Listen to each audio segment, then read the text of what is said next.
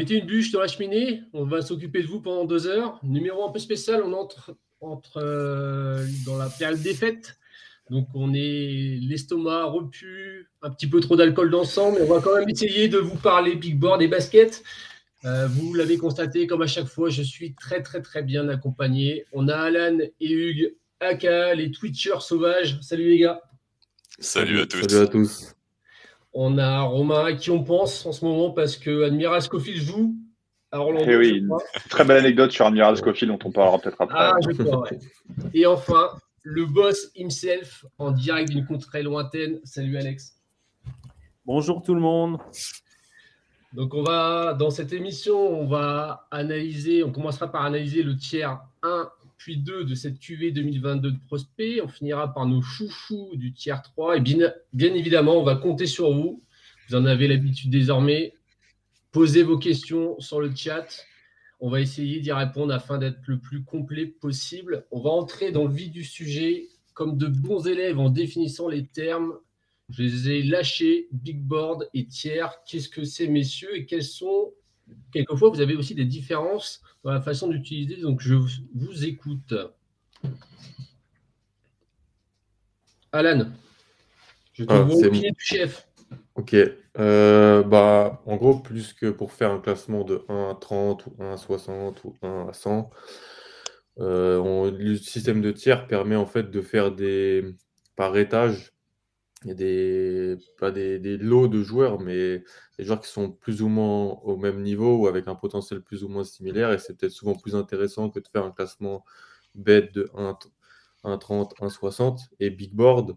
Bah, chacun peut avoir sa définition, euh, mais c'est le classement, euh, ça peut être un, un classement, euh, selon nous, des joueurs qui ont peut-être le plus de potentiel ou qui sont les meilleurs de cette QV à un moment où on parle. Donc c'est un truc qui évolue au fil de l'année, c'est un truc qui évolue même au fil des années si on fait des big boards bah, deux ans ou trois ans à l'avance. Et donc c'est une manière de classer les prospects d'une draft, je pense. Alors, on parle aussi, là, euh, j'ai utilisé les mots tiers. Les mots tiers, qu'est-ce qui représente Qu'est-ce que pour quelqu'un qui tombe dessus, qui- il voit tiers 1, tiers 2, qu'est-ce que ça veut dire? Tiers 3, tiers 4 Tiers 1, c'est le meilleur. Souvent, c'est. bah, pour- Il y en a pas. En fait, ça dépend parce que ces tiers, ça peut être mouvant. C'est-à-dire Mhm. que l'année dernière, par exemple, on avait un joueur. Le consensus disait qu'il y avait un seul joueur dans le tiers 1. Ça pouvait être faux d'ailleurs. Des gens pouvaient peut-être penser l'inverse. C'était euh, Kate Cunningham. Mais cette année, par exemple, moi, j'aurais personne dans le tiers de Kate Cunningham. Donc, en gros, les joueurs de mon tiers 1 de cette année, ils ne seraient pas dans le tiers 1 de l'année dernière. Donc, encore une fois, c'est des choses qui évoluent.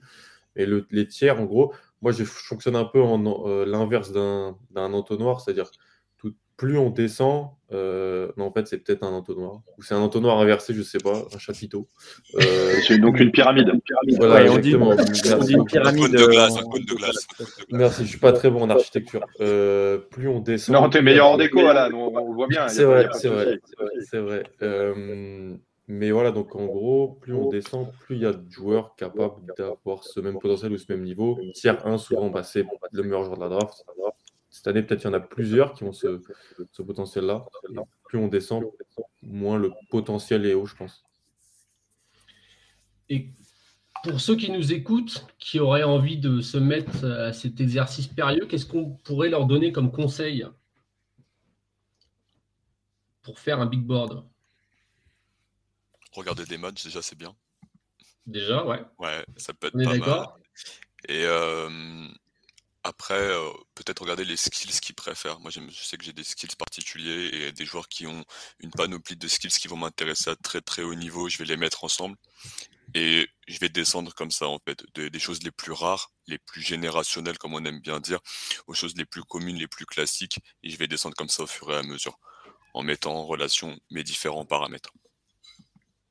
Ça Faire attention à l'âge aussi, je dirais. Je pense que l'âge, c'est quelque chose d'important. Si t'es- tu fais quelque chose de très bien à 18 ans, c'est plus important pour moi que si tu le fais bien à 22 ans. Il se prépare pour moi là déjà, je le vois. Alors, messieurs, pour rien cacher à, ceux qui sont là, vous, nous vous m'avez envoyé euh, vos big boards. Et ce qui est assez amusant, c'est que déjà en premier, il n'y a quasiment pas d'accord entre vous. Donc, je vous laisse commencer. La bagarre commence d'entrée. Est-ce qu'on peut peut-être préciser un truc vite fait? Excuse-moi. Euh, je crois que pour la plupart d'entre nous, quand on a fait nos big boards, on n'a pas trop, on s'est pas renseigné entre, entre nous, et on n'a pas regardé les boards classiques, les mocks que vous pouvez retrouver sur les sites internet classiques. Et du coup, ça fait des trucs peut-être euh, on se met pas dans la, enfin, on se met pas une pression dans la tête en se disant tout le monde met ce joueur-là en consensus et du coup on est obligé de se le mettre là.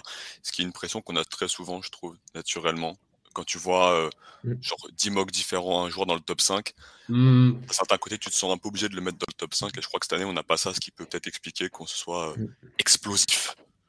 Non, sachant globalement, les, les mocks aujourd'hui, le 27 décembre, elles servent quand même pas forcément à grand, grand chose encore. Mm. D'où l'intérêt du big board, pardon, avec excuse-moi, vas-y.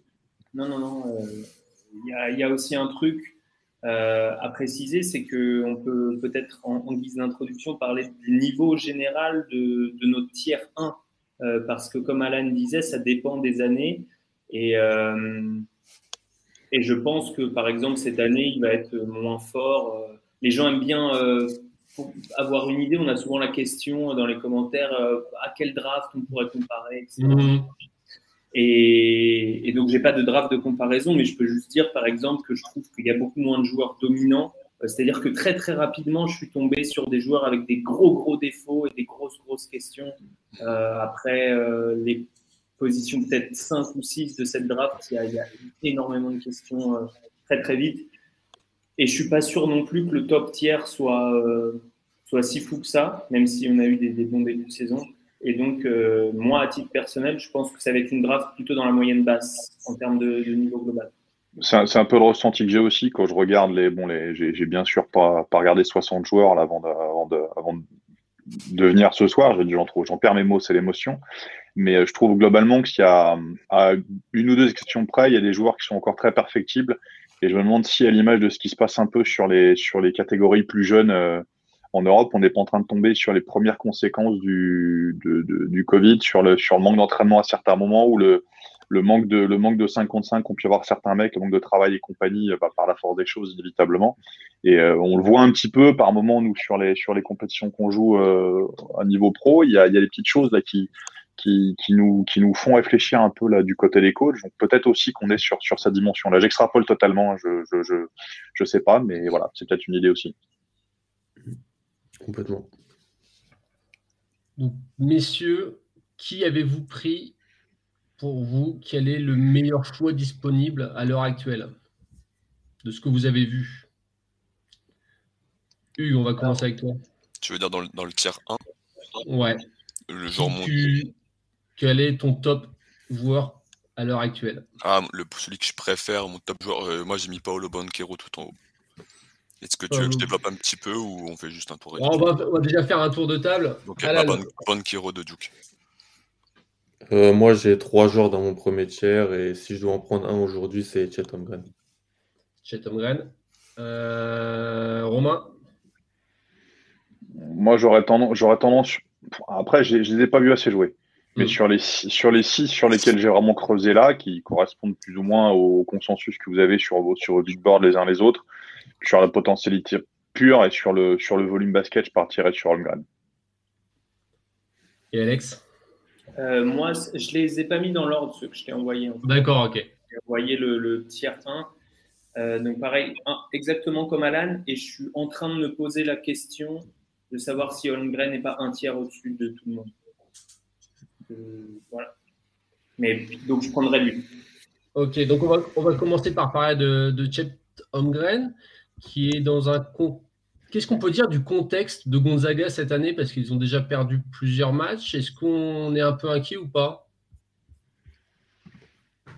Pour leur saison collective, tu veux dire, ou pour comment il est mis en valeur Les deux. Euh, Les deux. Bah, ils perdent contre Duke. Bah, C'était un vrai gros gros match. Et, mmh. ils, sont tombés, et ils ont pu perdre contre Alabama. Où ils, sont tombés, mmh. ils sont tombés contre une équipe qui mettait tout dedans. Donc. Qui était en feu, ouais. Voilà. Après, c'est une moins bonne équipe que l'an dernier, je pense. Ils sont, ils sont solides. Hein. Moi, c'est une bonne équipe. mais ils sont moins bons que l'an dernier.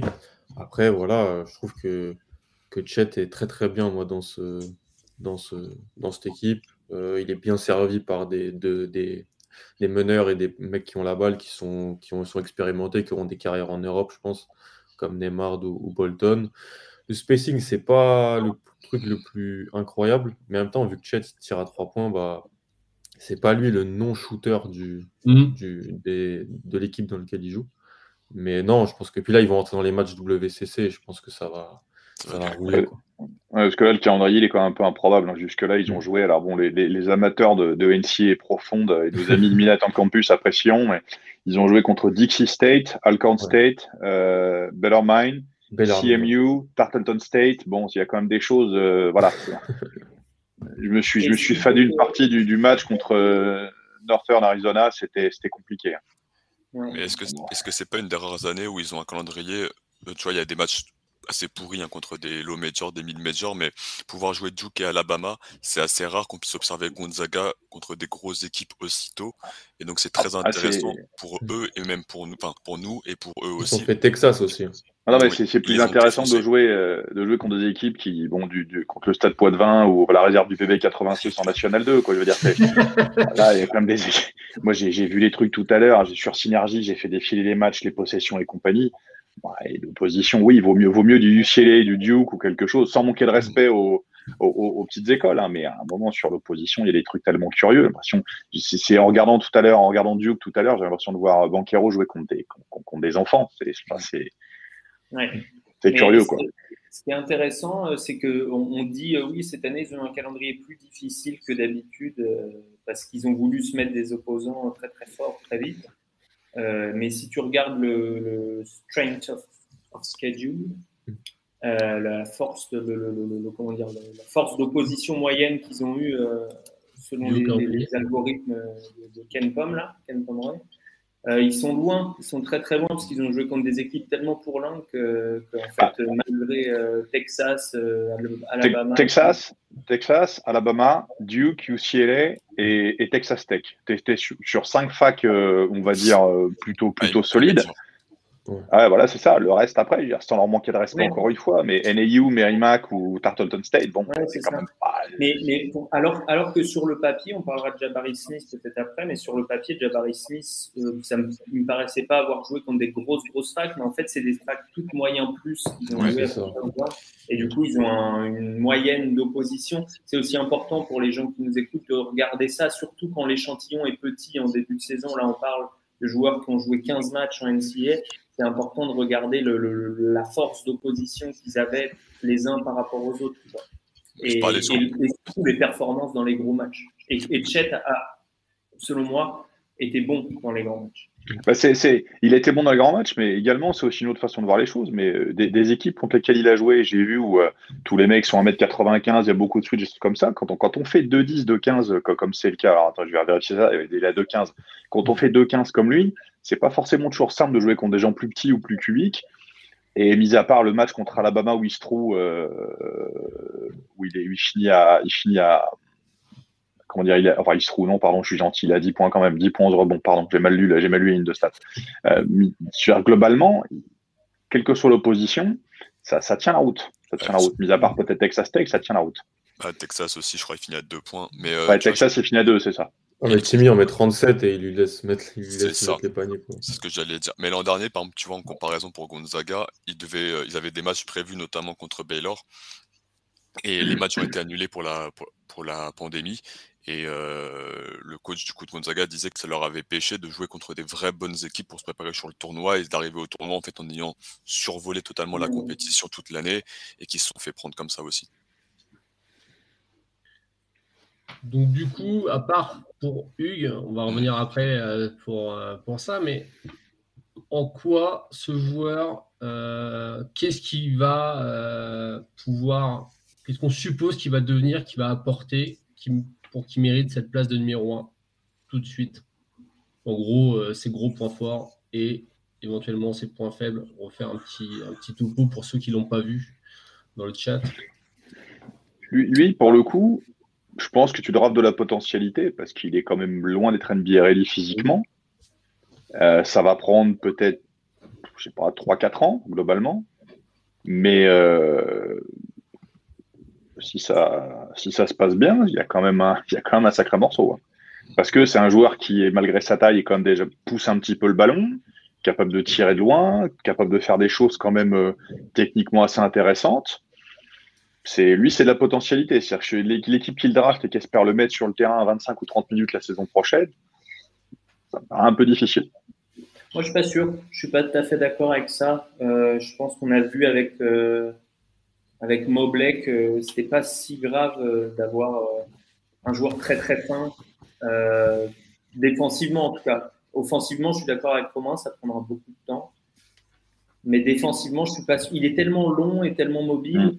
Et en fait, il n'a pas, il a pas vraiment besoin. Et en plus, il, il accepte très, très, bien le contact. Je sais que mm. Romain euh, beaucoup d'importance à ça. Et je trouve qu'il accepte très, très bien le contact. D'ailleurs, il, il, provoque beaucoup de fautes. Il n'en fait pas beaucoup. Euh, il n'en fait pas beaucoup par rapport au nombre de contres qu'il met, notamment. Euh, tout ça, c'est des éléments très importants. Et je pense qu'il il, peut être euh, All-NBA Defense, Defensive Team dans les. Peut-être pas First Defensive Team, mais tu vois, euh, Mobley cette année, il va certainement faire la second. Euh, lui, il peut l'être dans, les deux, trois premières années de, son contrat rookie, assez, facilement, je pense. Il a, les mêmes, il a les mêmes armes, mais il est un peu plus grand. Il est peut-être un tout petit peu moins mobile, mais, sinon, c'est un peu le même genre de, de, mayonnaise. Ah, statistiquement, il a deux fautes par match euh, pour un joueur de ce gabarit en 23 minutes, c'est quand même pas grand-chose. Il met plus de contre qu'il ne fait de fautes, hein, comme tu dis. Il a 3-5 sur les contres, 2-1 sur les fautes. Et euh, il, il, a une limite physique qui est sur le bas du corps, mais qui est logique parce qu'il n'y a pas vraiment de puissance aujourd'hui. Par contre, il y a une telle mobilité que, ouais, moi je trouve qu'à moyen terme, ça peut être, ça peut être très intéressant. Il y a une stat assez rigolote qui sans doute se traduira pas euh, au niveau NBA, c'est que là, pour l'instant, euh, au, tir à deux points dans, près, près, du cercle, il est à 42 sur 45, ce qui est plutôt très, correct. Mais est-ce qu'on peut dire que c'est, il a aussi, parce que c'est un peu le défaut quelquefois qu'on a sur les joueurs intérieurs, euh, on a aussi un joueur qui est capable de jouer près du cercle. Est-ce qu'on l'imagine être capable de jouer aussi près du cercle? Aujourd'hui, moi, de ce que j'en ai vu, je me trompe peut-être, j'ai peut-être une fausse impression, mais c'est un joueur qui est, un joueur de mouvement. C'est un joueur qui a beaucoup de mal à jouer arrêté. C'est-à-dire quand il va rentrer dans, des, du travail de lutte d'opposition, il part déjà avec un déficit de toute façon face à des joueurs plus petits ou plus puissants. Donc le post-up, je pense pas. Par contre, à partir du moment où il est dans le mouvement, qu'il est capable d'enchaîner sur des attrapés, sur du face-up, vraiment d'enchaîner, d'attraper tout de suite et de faire quelque chose. Moi, je pense qu'il peut jouer près du cercle sans aucun problème. Il a une vraie qualité de passe. Il peut ressortir la balle les timings sont bons, euh, il est capable de se resituer. Il y a énormément de choses moi, que je, trouve intéressantes chez lui dans ce qu'on va chercher de la panoplie du joueur intérieur de manière globale. Euh, il, est entre le 4 et le 5, c'est vraiment un intérieur moderne aujourd'hui. Euh, et sur cette partie-là, voilà, après, effectivement, il n'est pas assez solide pour le post-up, mais il est capable d'avoir des hooks sur les deux mains. Je l'ai dit, capable de se restituer, c'est très mobile, pas forcément très rapide surtout, mais bon, il monte bien ses mains aussi, c'est pareil. Les joueurs intérieurs, quand on leur apprend à jouer, c'est des choses avec lesquelles on se bat parfois avec des joueurs expérimentés, c'est demander la balle. Ça, il le fait. Montrer ses mains, il le fait. Donc déjà, à l'intérieur, qui veut le ballon quand il est dans le mouvement, c'est déjà, c'est, déjà quelque chose. Moi, je, le, je l'ai un, si tu veux, euh, euh, Pierre, parce qu'en fait, pour moi, c'est le seul qui a un, potentiel plus, plus, plus, plus dans un domaine de cette draft. Et pour moi, c'est la protection de cercle chez Chetam Ce qui fait, quand il est sur le terrain, il change, je trouve, hein, je ne vais pas, pas expérimenter, je trouve qu'il change la manière dont les attaques euh, fonctionnent. Ça ne drive plus quand il est là. Ça, ça s'arrête, ça a peur. Il a vraiment cette qualité-là. Alors, en France, je sais que beaucoup de gens euh, sont un peu moqueurs avec lui parce que dans la tête des gens, Victor Wenbanyama l'a un peu battu en finale mmh. des, JO. Pour moi, ça en disait plus sur Victor que sur. Alors, finale des JO, Alan, tu t'enflammes un peu. Euh, c'est dans, dans 3-4 ans peut-être. Finale du 19, pardon, finale du 19. Et pour moi, ça en disait plus sur Victor, qui est un prospect incroyable, que sur euh, Chet, qui lui, d'ailleurs, a été dans le meilleur 5 de la compète, a dominé sur les matchs de la compétition. Euh, et donc, en fait, pour moi, là, il, a ce, il a ce potentiel défensif plus, plus, plus, comme Alex l'a dit. Il n'a pas peur. Il va se faire dunker dessus des fois, mais je trouve qu'il n'en a rien à faire, en fait. Il va au, il va au charbon. il a 14% de contre sur l'année. C'est pour un freshman, c'est très intéressant. Ah, mais- Après, sur la finition au panier, comme tu l'as dit, voilà, il a pas mal de paniers faciles cette année, on va se proche du panier. Donc, C'est euh, aussi euh, la- le jeu collectif euh, Mm. très léché de Gonzaga qui lui permet aussi d'avoir euh, quand même pas mal de bons passeurs dans cette équipe, donc, ce qui facilite un peu. Du coup, euh, Hugues, la transition est, est tout trouvée. Euh, toi, tu étais le seul, entre guillemets, dissonant avec, en mettant euh, Banquero. Pour qu'est-ce qui te plaît euh, chez Banquero euh, de plus plus, on va dire Euh, disons que je valorise toujours, alors là, le fait que j'aime bien les ailiers, je valorise toujours un joueur qui peut créer balle en main, qui pourra créer balle en main dans un contexte tout pourri très rapidement. Euh, je pense qu'une équipe euh, qui est au fond en termes de, de loterie elle va chercher de la création sur un joueur supérieur, et Banquero là-dessus, il est prêt. Euh, il demande directement le ballon, il a des très bons fondamentaux, des très bons départs, c'est un joueur qui est puissant, qui peut marquer à toutes les distances et qui peut être un porteur de balle euh, NBA euh, très très rapidement, à l'image de ce qu'a pu faire un, un Jason Tatum il y a quelques années qui lui sortait de Duke aussi. Et donc, je valorise toujours ça entre deux joueurs, celui qui pourra le mieux porter le ballon à terme et aussi assez rapidement pour exploiter son potentiel. Et c'est pour ça que je l'avais plus haut. C'est un, voilà, c'est un, joueur qui a vraiment des fondamentaux extrêmement solides, qui a de la potentialité, qui a de la puissance et qui a du toucher. Est-ce que la limite de ton raisonnement, c'est que aucun intérieur avec toi peut être euh, numéro un? Je pense. enfin, je pense. Il faudra, faudra voir l'année prochaine ce que peut présenter Victor. En tout cas, pas un intérieur où, euh, qu'un intérieur qui euh, dribble vraiment, qui puisse vraiment créer balle en main, euh, ce que Chet arrive à faire sur euh, sur du poste haut et pouvoir partir une main, deux mains comme ça. Mais depuis Anthony Davis, il n'y a pas un, un joueur de ce poste-là qui m'a qui m'a fait séduire pour passer en premier quoi. Donc peut-être aussi que dans mon raisonnement, je vais toujours favoriser un ailier par rapport à un intérieur. Le- oh, oh, il a quand même. Enfin, encore une fois, on va pas s'arrêter sur les stats, mais le mec, en 23 minutes, certes, contre des adversaires en partie, en partie euh, il faut pondérer, mais euh, moi, c'est ce que me disait un coach avec lequel j'ai bossé il y a quelques années 3,4 comptes par match. Ah oui, Même en, régional, même en régional 2, il faut les faire. hein. Faut, faut y aller quand même. Il, a, un côté all-around dans le jeu. Euh, en 23 minutes, encore une fois, 2 rebonds 2 euh, projetés sur 28, on est à 3 et quelques. Euh, 8 rebonds 5 projetés sur 28, on est, on, est, on est à plus de 10. Les contres projetés sur 28 minutes, on se rapprocherait peut-être de 4 quelque chose. On peut dire que le mec il est sensationnel et que c'est le joueur le plus fort qu'on ait vu depuis des années, mais en tout cas sur la potentialité et sur la qualité euh, des fondamentaux et la transposition qu'il peut avoir dans un jeu NBA, moi il me plaît plus que certains. Bah, Banquero, j'ai regardé, oui, il est, ou Banchero, je sais pas trop comment on dit, j'ai mon directeur sportif italien, mais je parle pas italien. Euh, il y a des choses que j'aime bien chez lui, mais moi je le trouve un peu lourd dans ce qu'il fait. Il y a des choses, il y a, des facteurs limitants, alors que notamment dans, le fait de, de des accès au contact sur ces choses-là, que je ne vois pas chez Holmgren, mais ce sont des profils différents inévitablement. Après, oui, historiquement, tu as raison, Hugues, mais à choisir, à choisir, je partirais sur Holmgren. Je suis un peu buté. Et, qu'est-ce que tu veux dire par lourd? Physiquement, il, Banquero, il a, un profil qui est NBA ready. Mais, mais je vois pas, un- vois pas un joueur. Alors encore une fois, c'est peut-être une, comment dire, euh, une impression qui est faussée par la vidéo et par le fait que les angles sont pas toujours bons, mais c'est un joueur qui est athlétique, mais c'est pas un joueur que je trouve euh, dans l'explosivité. euh, comment expliquer ça? Dans le premier C'est un mec pas, que je trouve explosif. Il est, il, est plus, il est plus puissant qu'explosif pour moi. Alors, il est très puissant, c'est un train, hein, on va pas- clairement, mais il est plus puissant qu'explosif. Ce qui fait aussi qu'il y a beaucoup de jump stop dans son jeu. Le mec va pas forcément monter sur un pied. Il y a énormément, quand on regarde jouer, il y a beaucoup de jump stop, beaucoup de feintes. Il a besoin de ligne droite pour driver, pour aller au cercle. Sinon, c'est jump stop, il fait quelque chose derrière. Il a bien passé dessous sur le pin under, se retourner, des choses comme ça. Mais le fait qu'il soit puissant fait aussi quelque part, il les axe très peu. Donc, c'est dès qu'il va se retourner, il va se retourner avec le ballon dans l'axe du corps. C'est des petites choses, moi, qui me, qui, qui me plaisent moins. Après, il a une main gauche. Il y a, il y a plein d'arguments. La main gauche est convenable. Il y a, il y a des trucs intéressants. Il, il aime aussi, il aime aussi attaquer sur sa main gauche, mais euh, je le trouve pas forcément assez, assez, assez vertical. Plus, il est plus puissant qu'explosif pour moi. Hmm. C'est intéressant parce qu'il y avait beaucoup de, de comparaisons et moi-même, euh, en le regardant, j'ai- j'ai évidemment euh, vu du, du jeune, euh, jeune Carmelo Anthony en lui. Mais c'est vrai qu'il n'y a pas ce, peut-être pas ce premier pas, euh, je vois Hugo hocher la tête, peut-être pas ce premier pas euh, de, de Carmelo Anthony qui fait juste un dribble, stop, je monte.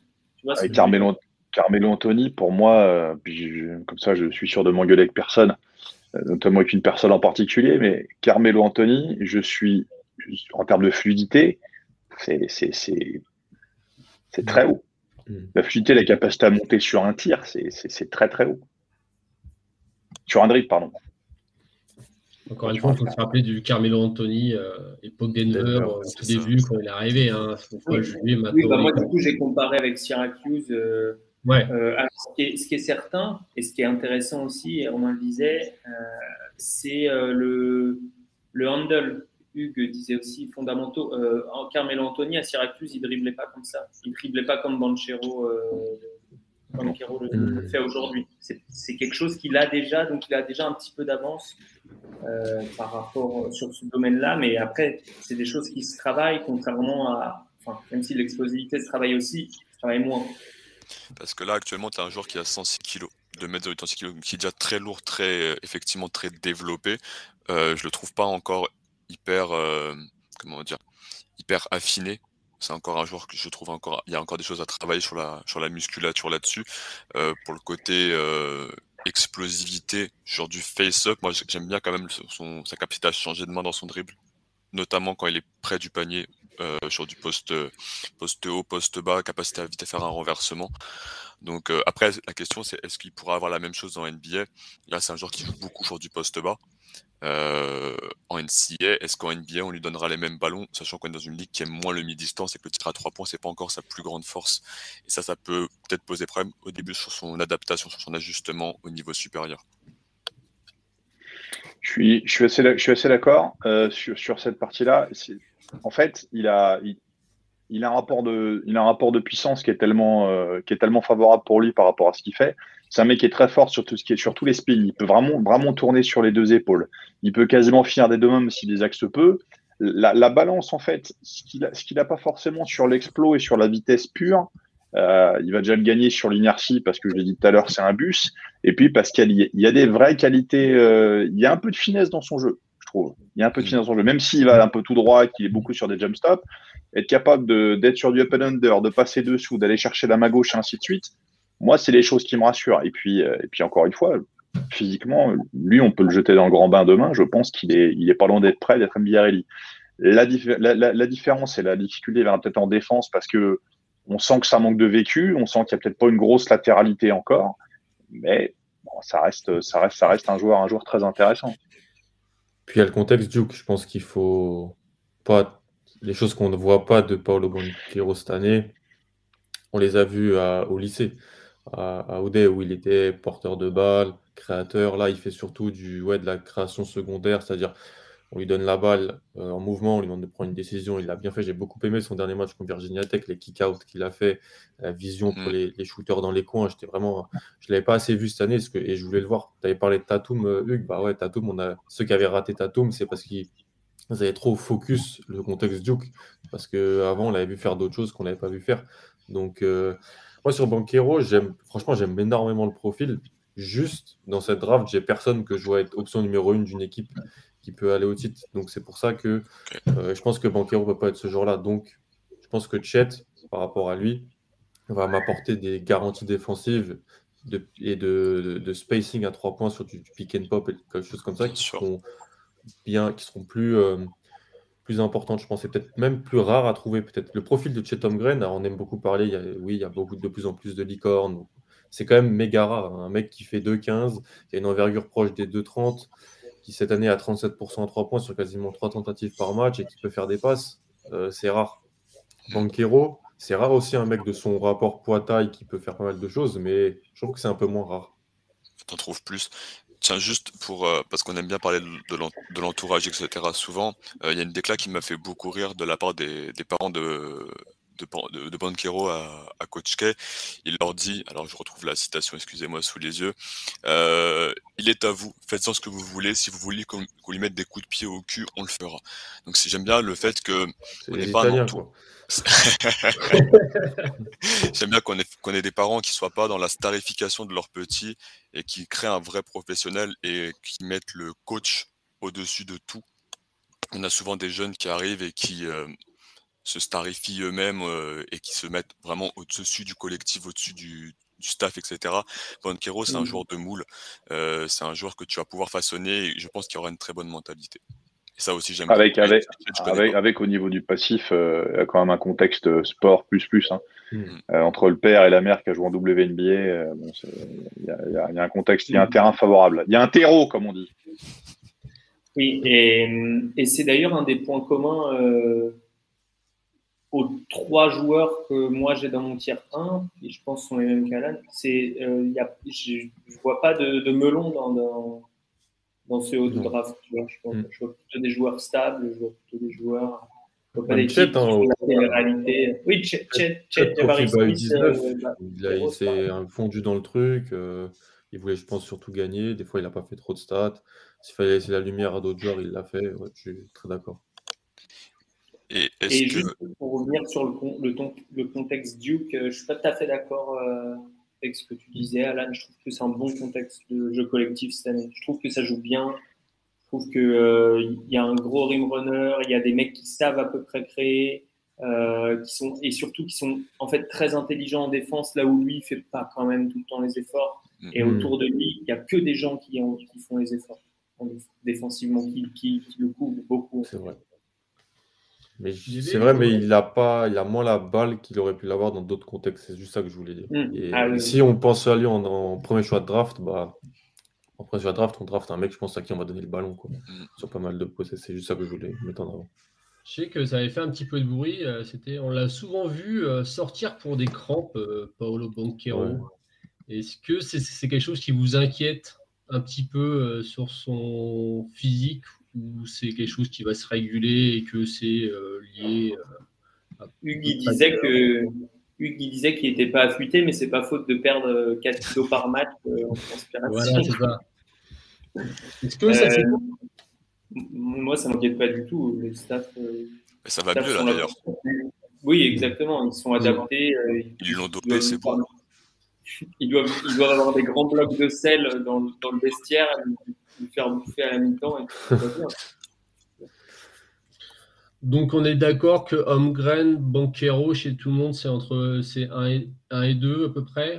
Sur ce binôme-là, après. Il y a une question là. C'est Perigno, donc un patriote d'Alex, de, visiblement, vu le, vu le patronyme, euh, qui demande ce que, ce que donne Holmgren dans, dans, dans l'attaque sur pick and roll. Pour moi, aujourd'hui, c'est pas nécessairement plus dans le pick and pop, ça peut être intéressant. Dans le pick and roll, je ne sais pas s'il a vraiment la capacité à descendre, à impacter les joueurs sur des, sur, sur des cils et verrouiller un petit peu. Par contre, dans, dans une VAR attaque qui serait articulée autour du pick and roll avec de la mobilité, comme c'est un joueur de mouvement, c'est quelque chose qui peut être intéressant. Par contre, attendre sur du pick and roll classique, je pose l'écran, je roule, je verrouille, j'y crois moins. Mais une attaque, euh, un système plus ouvert comme ça, qui bouge un petit peu plus, pourquoi pas. Finir au cercle sur pick and roll, pas tout de suite, passer sur, situation de pick and roll plus, mm. je pense. Mm. Mm. Je pense que sur, une... short roll, il peut être efficace assez rapidement. Sur short roll, il peut être dangereux. Et sur pop-out, il peut être dangereux aussi. Et est-ce que, est-ce que Chet, bah après, c'est un truc qu'il y en a qui trouvent surcoté ou pas, c'est un débat qu'on a plusieurs fois. Est-ce que vous le trouvez qu'il est agressif? Est-ce que vous trouvez que quand l'équipe elle a besoin qu'il step up, il va aller pouvoir prendre du ballon et euh, et justement aller marquer des points, ce que peuvent faire peut-être le, les, deux, autres mecs qu'on va avoir dans le tiers 1 ou début de tiers 2, de prendre des responsabilités là-dessus. Moi, son agressivité, je la trouve défensive. Hein. défensivement, c'est clair. C'est un, un, fou furieux. Et même offensivement, euh, il hmm. me semble que c'est ce monsieur qui provoque la cinquième faute de Victor Wembanyama en finale 2019.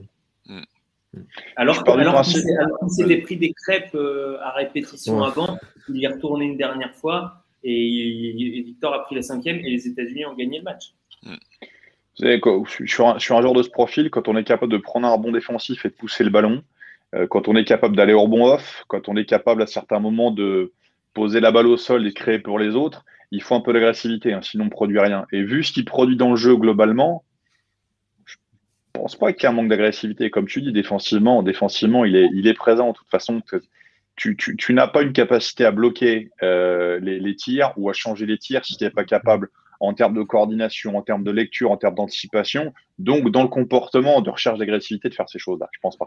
Les contreurs qui sont pas agressifs, il y en a, mais c'est pas, pas les meilleurs.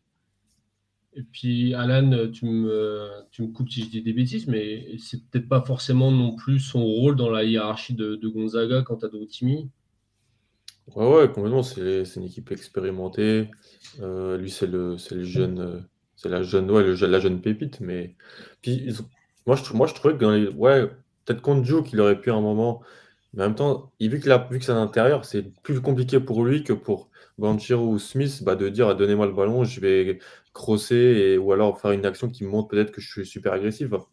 Il va plus falloir qu'on l'utilise bah, sur un pick and roll, un pick and pop ou un truc comme ça. Donc il est aussi dépendant un peu de la création des autres. Si euh, il y a d'autres systèmes qui sont appelés par Mark Few, il peut un peu en pâtir. Mais euh, moi, je, ça ne me pose pas de problème. Le, je le trouve même très positif, la mentalité de Chet. Et d'ailleurs, euh, ce que vient de dire Alan, ça se rapporte à la question de de Gus MMA, qui est un compatriote de je ne sais pas qui. Qui, a de la blabla, hein. On a la même, bien joué. euh, dans une équipe pourrie, ça une équipe pourrie, mais euh, Chet Holmgren, il a quand même besoin euh, d'un porteur de balle assez correct, mm. euh, qui a une science du pick and roll, enfin, mais comme tout intérieur et comme tout joueur qui n'est pas meneur de jeu, en fait. Mais mais peut-être dans une équipe, dans une équipe. plus très vite. Mais il y en a, il y en a au moins un par équipe NBA qui sait bien jouer Et, c'est pour fois meneur de jeu, clairement. Et c'est pour ça que tu vois, je te disais que je le descendais forcément par rapport à un porteur de balle, c'est que si tu as une équipe qui est pourrie et qui n'arrive pas à recruter un, ou bien à trouver une autre pépite derrière qui peut porter le ballon efficacement, peut-être que tu auras un retard de développement sur ce joueur-là. Et ça, c'est j'ai peur. Ouais, offensivement. Mais dans une équipe pourrie, directement, il t'augmente ton plafond défensif. Bah, on a vu Evan Mobley hein, qui a changé une défense. Voilà. Hmm. Et comme il tire, comme Mobley, il peut jouer avec un autre intérieur qui ne tire pas. C'est tout l'avantage de Chet Holmgren, comme Jaren Jackson l'était avant. On va pouvoir. Euh, les gens, on entend beaucoup les questions. Ah, il est trop. Il a on m'a dit ouais, il a une physique de, un physique de crevette ou des choses comme ça. Oui. Ah, mais... comme il tire, hein. comme, il tire, tu peux le mettre avec un mec plus lourd et donc qui ne tire pas. Il ne sera pas le mec qui ne tire pas sur le terrain. Et rien que ça, pour moi, ça lui donne euh, hmm. un très très bon potentiel. C'est l'éternel. Vas-y, vas-y. Non, je dis tu peux poser le problème à l'inverse. Tu veux dire, il, a besoin d'avoir un, meneur, un porteur de balle fort, mais à quel point lui va rendre le porteur de balle qui est déjà là plus fort également par euh, la menace, par le fait qu'il sache lire les short rolls, par, euh, par son skill set en, en, général. C'est pas juste un bourrin qui fait du cercle à cercle. Le, prime d'un joueur intérieur, mais les gens comprennent pas parce qu'encore une fois, on est exactement comme on travaille sur les petites catégories, puis que les gens disent ah ils ont pris le grand mais il est nul euh, à 12-13 ans. Les, les, joueurs intérieurs, surtout sur des profils à 2-15 comme ça, le prime c'est quoi 27-28 ans? C'est-à-dire que là aujourd'hui, on est sur un, on est sur un joueur qui est qui a, qui, qui a quoi 2002 qui va qui va arriver à ses 20 ans cette année, enfin l'année qui vient, 2022. Euh, il a il a quand même une marge devant lui qui est énorme. Euh, si vous vous rappelez Novici, quand il est drafté, tout le monde rigole. Porzingis, quand il est drafté, les gens se demandent ce que c'est. C'est-à-dire qu'à un moment, euh, laissez le temps aux grands de se développer.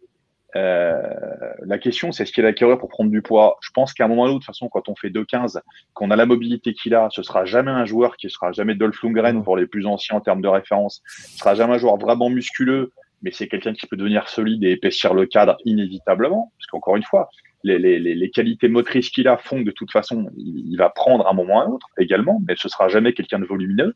Mais derrière, euh, derrière, j'ai excusé tout à l'heure, on est, on est sur un 4,5 en fait. Il sera pas vraiment 4, pas vraiment 5 entre les deux. On est sur du basket entre guillemets moderne et sur du, sur du positionless typique avec lui. Mais euh, les gars, soyez pas pressés. Hein. Le mec il est drafté demain, laissez-lui un peu de temps. Exactement.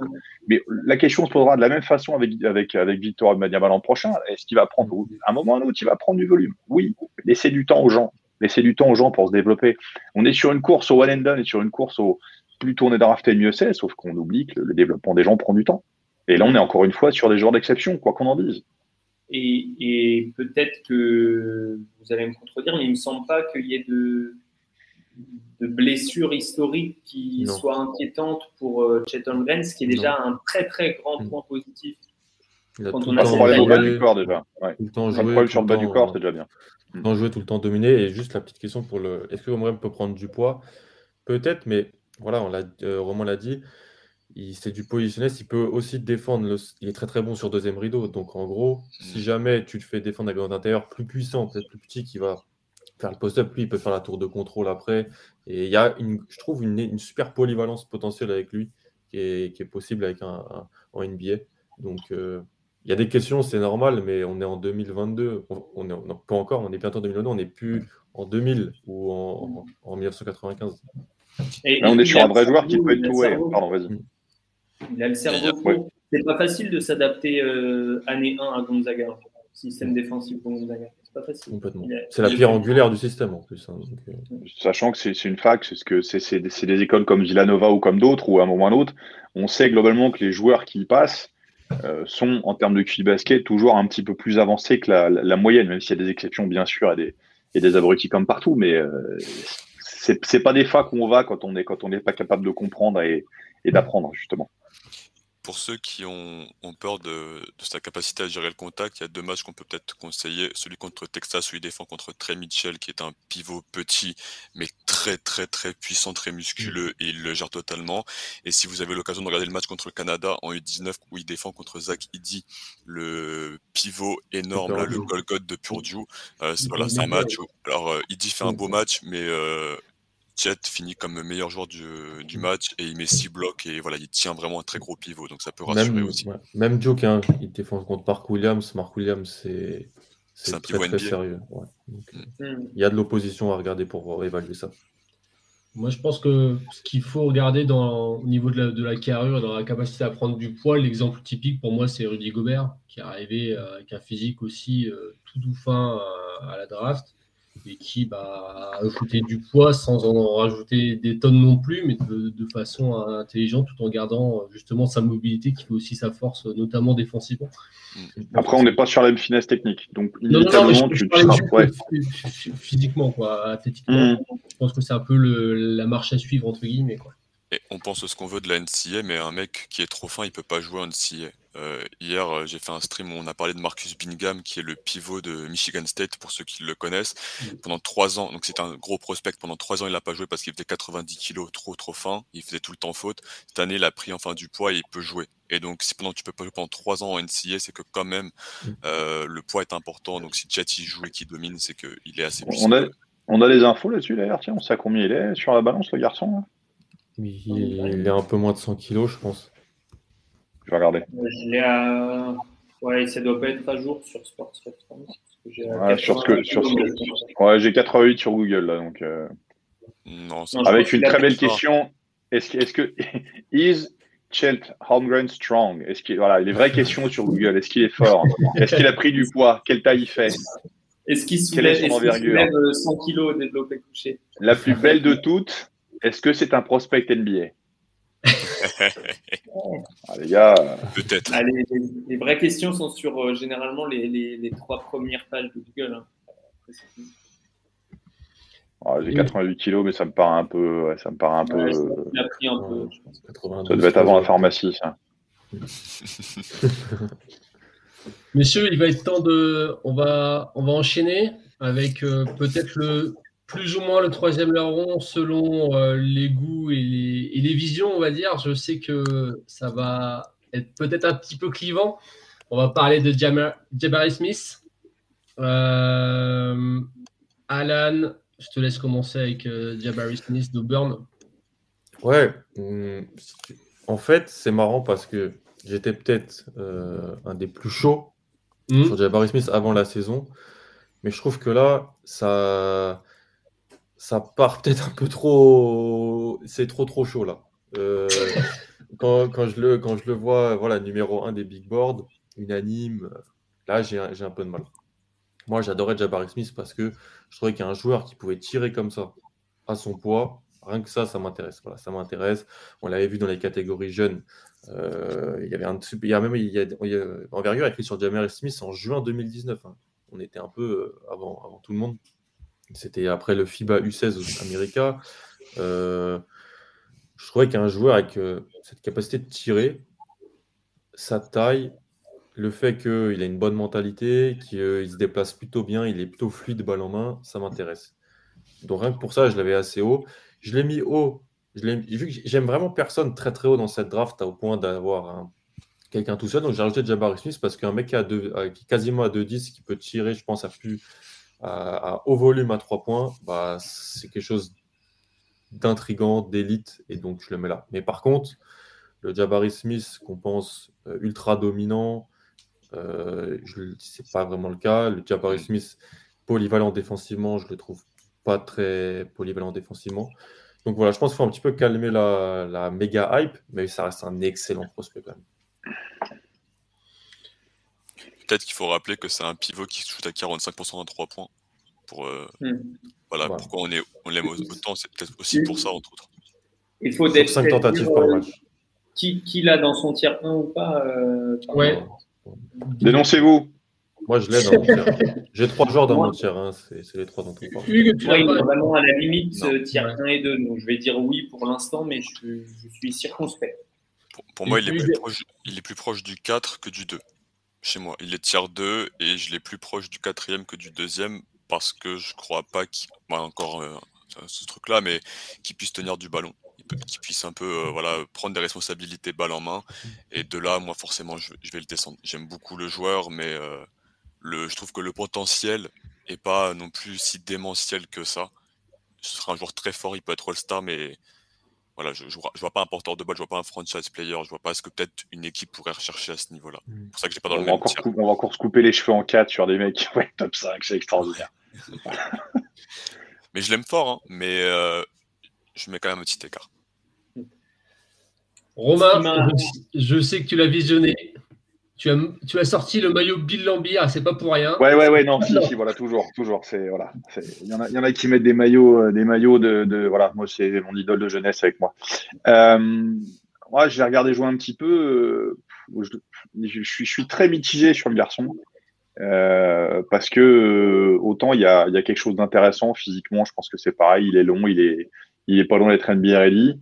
Euh, après, il me fait un peu peur sur ses choix parfois, même si statistiquement il, il gâche peu et qu'il est assez, euh, il est assez efficace. Mais je trouve qu'il insiste beaucoup sur le dribble, ce crée pas forcément énormément d'espace sur ce que j'en ai vu. Euh, pas l'air un grand fan du contact, il est beaucoup sur le pull-up, sur ces choses-là. Je me demande s'il est un peu lent ou s'il est vraiment tout le temps sous contrôle. C'est, je pense que comme, comme, comme option secondaire sur, sur n'importe quelle équipe, sur, à son poste, ça peut être intéressant. Mais euh, je, suis, euh, je suis très mesuré en fait. Le joueur est intéressant, mais je suis très mesuré. C'est moi ce qui me, ce qui m'a, ce qui m'a fait tiquer, c'est cette capacité. Euh, alors, il y a des feintes et du soft touch, il y a des choses intéressantes, mais le fait de pas se créer d'espace et de prendre des tirs souvent compliqués, souvent contestés, c'est pas quelque chose qui me rassure. Après, le pourcentage qu'il a fait qu'il a raison de les prendre, il les met dedans, donc il n'y a pas de souci. Mais voilà, je, je, garde un point d'interrogation. Au tir Apple, sur 12 tirs par match, il en prend que 2,5 près du panier. Ça. Et là, niveau athlétique dominant. On, on, parlait de, des questions euh, Google tout à l'heure, ça, ça m'a fait marrer quand Romain a dit est-ce qu'il joue tout le temps sous contrôle? Parce que la première chose que j'ai écrite quand j'ai vu jouer Jabari Smith, c'est est-ce qu'il a plusieurs vitesses? Ouais. on, parle, souvent d'un prospect euh, à une, deux ou trois vitesses, c'est-à-dire euh, est-ce que tu peux jouer sous contrôle, est-ce que tu peux jouer vite en transition, et est-ce que tu peux jouer très vite. Et lui, tu as l'impression que euh, la troisième, elle a un peu de mal. C'est super intéressant parce que souvent on a tendance, je trouve, dans l'utilisation des statistiques, Là, tout le monde met en avant le pourcentage de 3 points de Jabari Smith. Ça fait deux mois que tout le monde. Et c'est vrai, il prend des tirs super compliqués et il met, il met 45% à 3 points sur plus de 5 tentatives par match. Pour un mec à 2-8, de 18 ans, c'est totalement anormal, il faut le dire. Et ça prouve mm. la qualité de tir. Ah oui, oui. Il a, par contre, il faut pas mettre. Il est, il est, et ça me pose grand, grand problème, il a 44% à 2 points. Comment ça s'explique? Bah, Comme l'a dit, il, il finit pas au cercle. Donc il finit très peu au cercle. Il mm. prend des, beaucoup de mid-range contestés, beaucoup de situations où je, le, où je le vois. Il est en situation de post-up, il préfère faire un turnaround très compliqué plutôt que d'aller plus proche du panier. Pourquoi? Bah, Parce que je pense que c'est dans sa tête un bad shot maker. Il se rend pour un très très fort. C'est un très fort shooter, je pense. Mais ça ne doit pas empêcher du fait que bah, même les méga shooters, ils ont des moyens de scorer facilement. C'est un truc, je trouve, qu'on sous-code complètement. Montre-moi ce que tu fais facilement. Montre-moi ce que tu fais à haut pourcentage. Et c'est vrai que sur Jabari Smith, tout a l'air un peu parfois contesté, un peu compliqué. Et donc, ça vient, je pense, un peu. Ça doit rentrer en compte dans son évaluation. Je pense que ça doit rentrer en compte dans son évaluation. 29% à mi-distance avec trois quarts de pull-up. Voilà, il est, il est beaucoup dans ça. Et il est dans un système à Auburn aussi. On a, se rappelle l'année dernière, moi j'aimais beaucoup Jetitor. C'est un, c'est un système qui sait vraiment bien mettre en avant, des grands, capables de tirer avec du spacing. Il a des porteurs de balles qui peuvent le mettre en. Mais là, lui, il n'y a pas de spacing, lui, dans ce qu'il fait. C'est ça le problème. C'est ça. Il, il- il prend, il, prend, il prend des pull-ups. Alors, sa shot chart, euh, on peut partager des images ou pas, Pierre, sur le, sur le, sur le live? Euh, je ne sais pas. Honnêtement, je. Ah, je suis si content de ne pas animer cette émission. C'est Ah, pour ça parce que- aller sur Twitch avec Alan et, et Hugues. Non, Eux, ils savent qu'on partager des qu'on images. Parce que voilà, je, qu'on je- vous envoie la shot chart, là, comme ça, si, si quelqu'un euh, se, se sent tenté. Mais dans shot chart, elle est. mais là, dans le lien du, du chat privé, moi, je la diffuse sur YouTube derrière. En plus, il- voilà, il joue, comme, comme tu dis, je pense, Romain, ça va aller en lien avec la chart. Il joue avec Walker Kessler, qui est un géant, euh, protecteur de cercle. Mais qui shoot aussi un peu. Qui, qui commence à shooter. D'ailleurs, à UNC, je il ne shootait pas, maintenant il shoot. Donc, Jabari Smith n'est jamais le poste, je trouve, je l'ai- quasiment jamais vu le poste 5 de l'équipe. Donc, Oh, il y a des séquences quand même. hein. Mais il joue avec un autre intérieur. euh, offensivement, mais pas Cardwell, des défensivement. choses comme ça. Voilà. Et, et- et moi, je trouve que il faut quand même aussi, autant soit son profil offensif incroyable, qui, me faisait saliver avant l'année, qui, faisait, qui fait saliver tout le monde, et c'est normal. aussi parler du, du côté défensif. Il est pas mal dans l'interception. Sur les contacts, il peut être un petit peu. Il a une, une envergure bonne, mais pas incroyable. Et je pense que pour un intérieur qu'on draft très haut, le potentiel la, défensif doit être plus, plus. Sinon, c'est un peu, ça peut être un peu compliqué. On parle, en fait, on parle de joueurs dominants jeunes. euh, Il y a une stat qui fonctionne très très bien, vraiment très très très bien, et qui est euh, très très bête, c'est le, le taux de lancer franc, le free throw rate. Et si tu regardes euh, les 15 dernières années, je crois qu'ils ont Bartordi, j'ai regardé les joueurs draftés dans le top 10 qui avaient un, un taux de lancer franc inférieur à 30%. Comme. Les seuls résultats qui ressortent, c'est des spécialistes. C'est, euh, je, vais, je vais te donner les noms. Euh, Lonzo Ball qui n'allait pas au cercle pour des raisons de, de système à l'époque. Jamal Murray, OJ Mayo, euh, Freshman Nick Stauskas, Michael Bridges. Tu vois là, on dit, que, on dit que des joueurs qui font 15 cm de moins que Jabari Smith parce qu'il a un skill set offensif qui n'est pas celui qu'il devrait avoir avec sa taille. Alors c'est très positif, mais ça pose aussi des questions. Le- le- L'exception étant Franz Wagner, euh, qui est drafté l'année dernière et qui fait un- un- une belle saison, une très belle saison avec euh, Orlando, mais qui a d'autres euh, qualités qu'on n'a pas encore vues tout à fait pour moi chez Smith, notamment les, les- les rotations de hanches, l'intelligence défensive aussi, même si, même si il bouge bien hein, latéralement, Ouais. Smith, mais c'est pas. Après, Va- Va- Wagner, je pondère toujours un petit peu parce que même s'il jouait peu avec l'Alba Berlin, il a eu 2-3 ans de professionnalisme avant d'arriver euh, en, en, en NCAA. Et je pense que dans le développement, c'est toujours quelque chose qui peut, qui peut être utile, surtout sur des profils comme ça. Ouais, Et il y a- Jabari il y a une chose en. qu'on a- euh, Pardon, juste, euh, Alan, il y a une chose qu'on n'a pas dite, c'est que c'est peu... je crois que je sais pas si c'est lui, mais il n'est pas loin d'être le plus jeune candidat à la prochaine draft. Ouais. C'est vrai. Toujours Et-. Et il jouait dans une petite high school, petit championnat. Euh, il était pas. La qualité d'opposition qu'il a eu à affronter n'a pas été incroyable, on va dire. Euh, Peut-être que ça peut jouer. Mais euh, tu vois, on parlait de, de déplacement latéral, etc. Moi, je trouve que c'est un, un bon 5. Il ne pourra pas jouer 4 pour moi. Et il y a ce problème de hanche que tu as noté et que je pense qu'il faut en parler. C'est qu'à chaque changement de direction, il est battu, en fait. Qu'à chaque fois qu'il s'est retrouvé euh, à devoir contester latéralement un ailier, même pas un gardien, mais un ailier, et que le ailier est capable de changer de main et de changer de direction assez brutalement, Jabari Smith, il est dans le vent. Moi, je, je vois, je vois pas comment aujourd'hui on peut le projeter sur du 5 hein, dans sa façon de Ah jouer. ouais? Pour, Ah bah, moi, je peut- toujours du 5.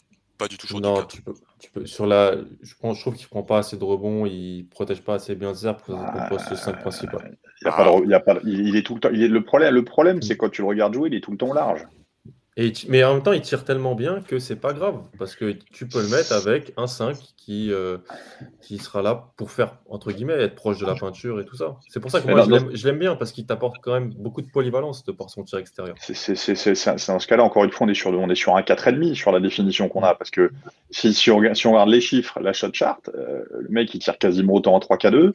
Euh, s'il a pas une grosse activité au rebond off, une grosse, une grosse agressivité pardon, près du cercle, mais beaucoup la balle au sol, très peu de post-up. Euh, moi, moi je, tu me montres une vidéo, tu me montres avec Auburn sans me dire quel poste il joue, jamais je te dis que c'est un 5. Hein. Je vous ai mis le lien dans, dans le chat normalement. Euh, après, comme il disait Alan, c'est qu'il joue toujours avec Dylan Cardwell ou Walker Kessler, qui sont des mecs qui peuvent pas écarter le jeu, euh, et qu'à chaque fois qu'il a, qu'il a dû défendre sur des en couverture de pick and roll qu'il a dû dropper, il a toujours été excellent, je trouve. Moi, j'ai pas mal de clips là sous les sous les yeux contre différentes équipes où à chaque fois qu'il a dû être dans latéralement et qu'il tient son extérieur comme ça, qu'il l'envoie au panier, mmh. à chaque fois il le prend. Ils l'ont utilisé aussi en, devant une zone, euh, une espèce de zone presse 1-3-1 ou un mmh. truc comme ça, où il est, il est voilà, dans la dissuasion, dans les choses comme ça. Mmh. Ça, c'est un classique, euh, Romain euh, ne contredira pas, de mettre le, le grand qui n'est pas forcément le, le plus le, plus, véloce. Mais, ouais, voilà. mais, mais, met... beaucoup de place devant la zone presse. On met, on met rarement les, on met rarement les jeeps devant, c'est plutôt les panzers en général. Ouais, c'est un peu comme ça que ça se passe sur les organisations tactiques, mais non, non, c'est assez spécifique au basket universitaire et ça se voit aussi un peu en Europe et beaucoup en jeunes. C'est-à-dire que bah, les, les, les, gens les, les, plus, les plus lents, euh, mais qui peuvent aussi parfois être ceux qui sont plus d'envergure, c'est en général ceux qu'on met, Mm. ce qu'on met devant pour ralentir. Après, euh, moi, moi, ce que j'en ai vu quand il défendait sur des joueurs qui n'étaient pas des 5, c'est quand même un mec qui était un petit peu limité euh, off the ball là, quand il défendait, qui switchait beaucoup, qui était beaucoup touché par les écrans. Moi, j'ai des, j'ai vraiment des, j'ai vraiment des beaucoup de points d'interrogation sur lui, mm. sur ce qu'il peut faire et sur justement à quel poste il peut le faire. Mm. Moi, c'est pour ça que je te disais tout à l'heure, Pierre, moi, il est sur un tiers 1, un tiers 1 très fragile mais tiers 1 parce qu'il est jeune, parce qu'il n'a pas beaucoup connu de haut niveau, donc c'est normal qu'il se prenne des baffes aussi au, début. Euh, mais, euh, mais ça va, ça va être plus. Par exemple, on parlait de Chet Green qui est pareil, un peu long, un peu entre deux postes, etc. Euh, je pense que l'adaptation en NBA, elle sera très rapide offensivement si on lui demande juste de faire du tir. Mais pour justifier un top 5 draft, ça mm. prendra vraiment beaucoup de temps. Euh, est-ce qu'on se rappelle à quel niveau a été drafté PG Washington?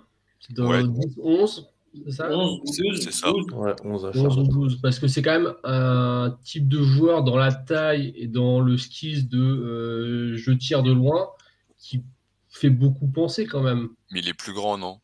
Ah, PG Washington, il a 2-1. Ouais, il est... combien? 2m01. Pour le, pour on, est, plus sur un 4 quand même sur PJ Washington. Ils ont essayé de le faire jouer 5, mais il est trop petit. Voilà, c'était plus par rapport à ça, justement, euh, qu'on en parlait, d'avoir 4 ou 5. C'est-à-dire que lui, c'est vraiment la, problématique qu'il a aussi. C'est-à-dire que c'est un joueur, finalement, on a l'impression qu'ils ne savent pas trop où le mettre euh, sur, un terrain, surtout euh, des défensifs.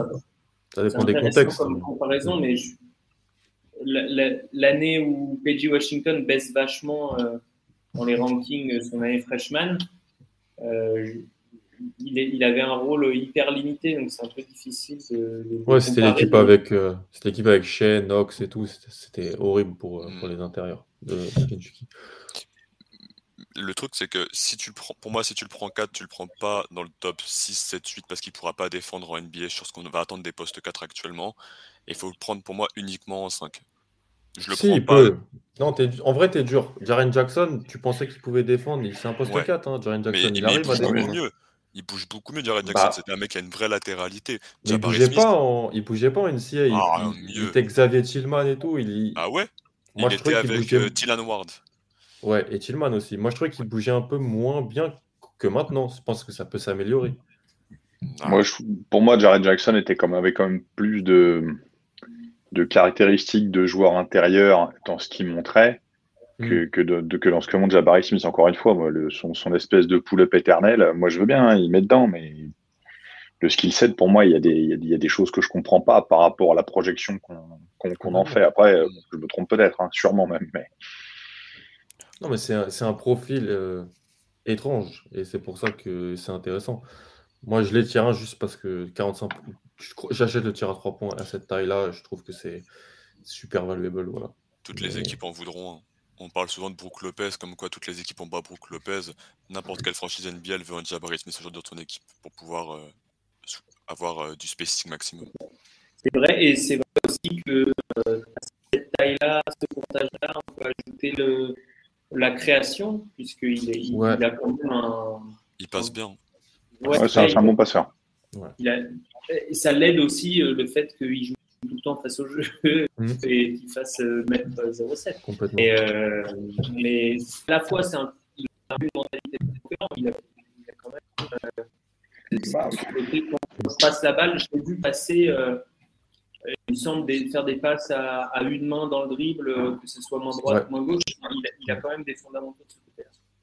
Je l'ai vu crosser ligne de fond, partir, kick out, aller à l'opposé. Franchement, pour sa taille et son âge, c'était. Non, non, il, il, il, fait des choses techniquement qui sont propres. Moi, je vous dis encore une fois, pour moi, ce que le problème que j'ai, c'est la projection par rapport au poste. C'est-à-dire que mm.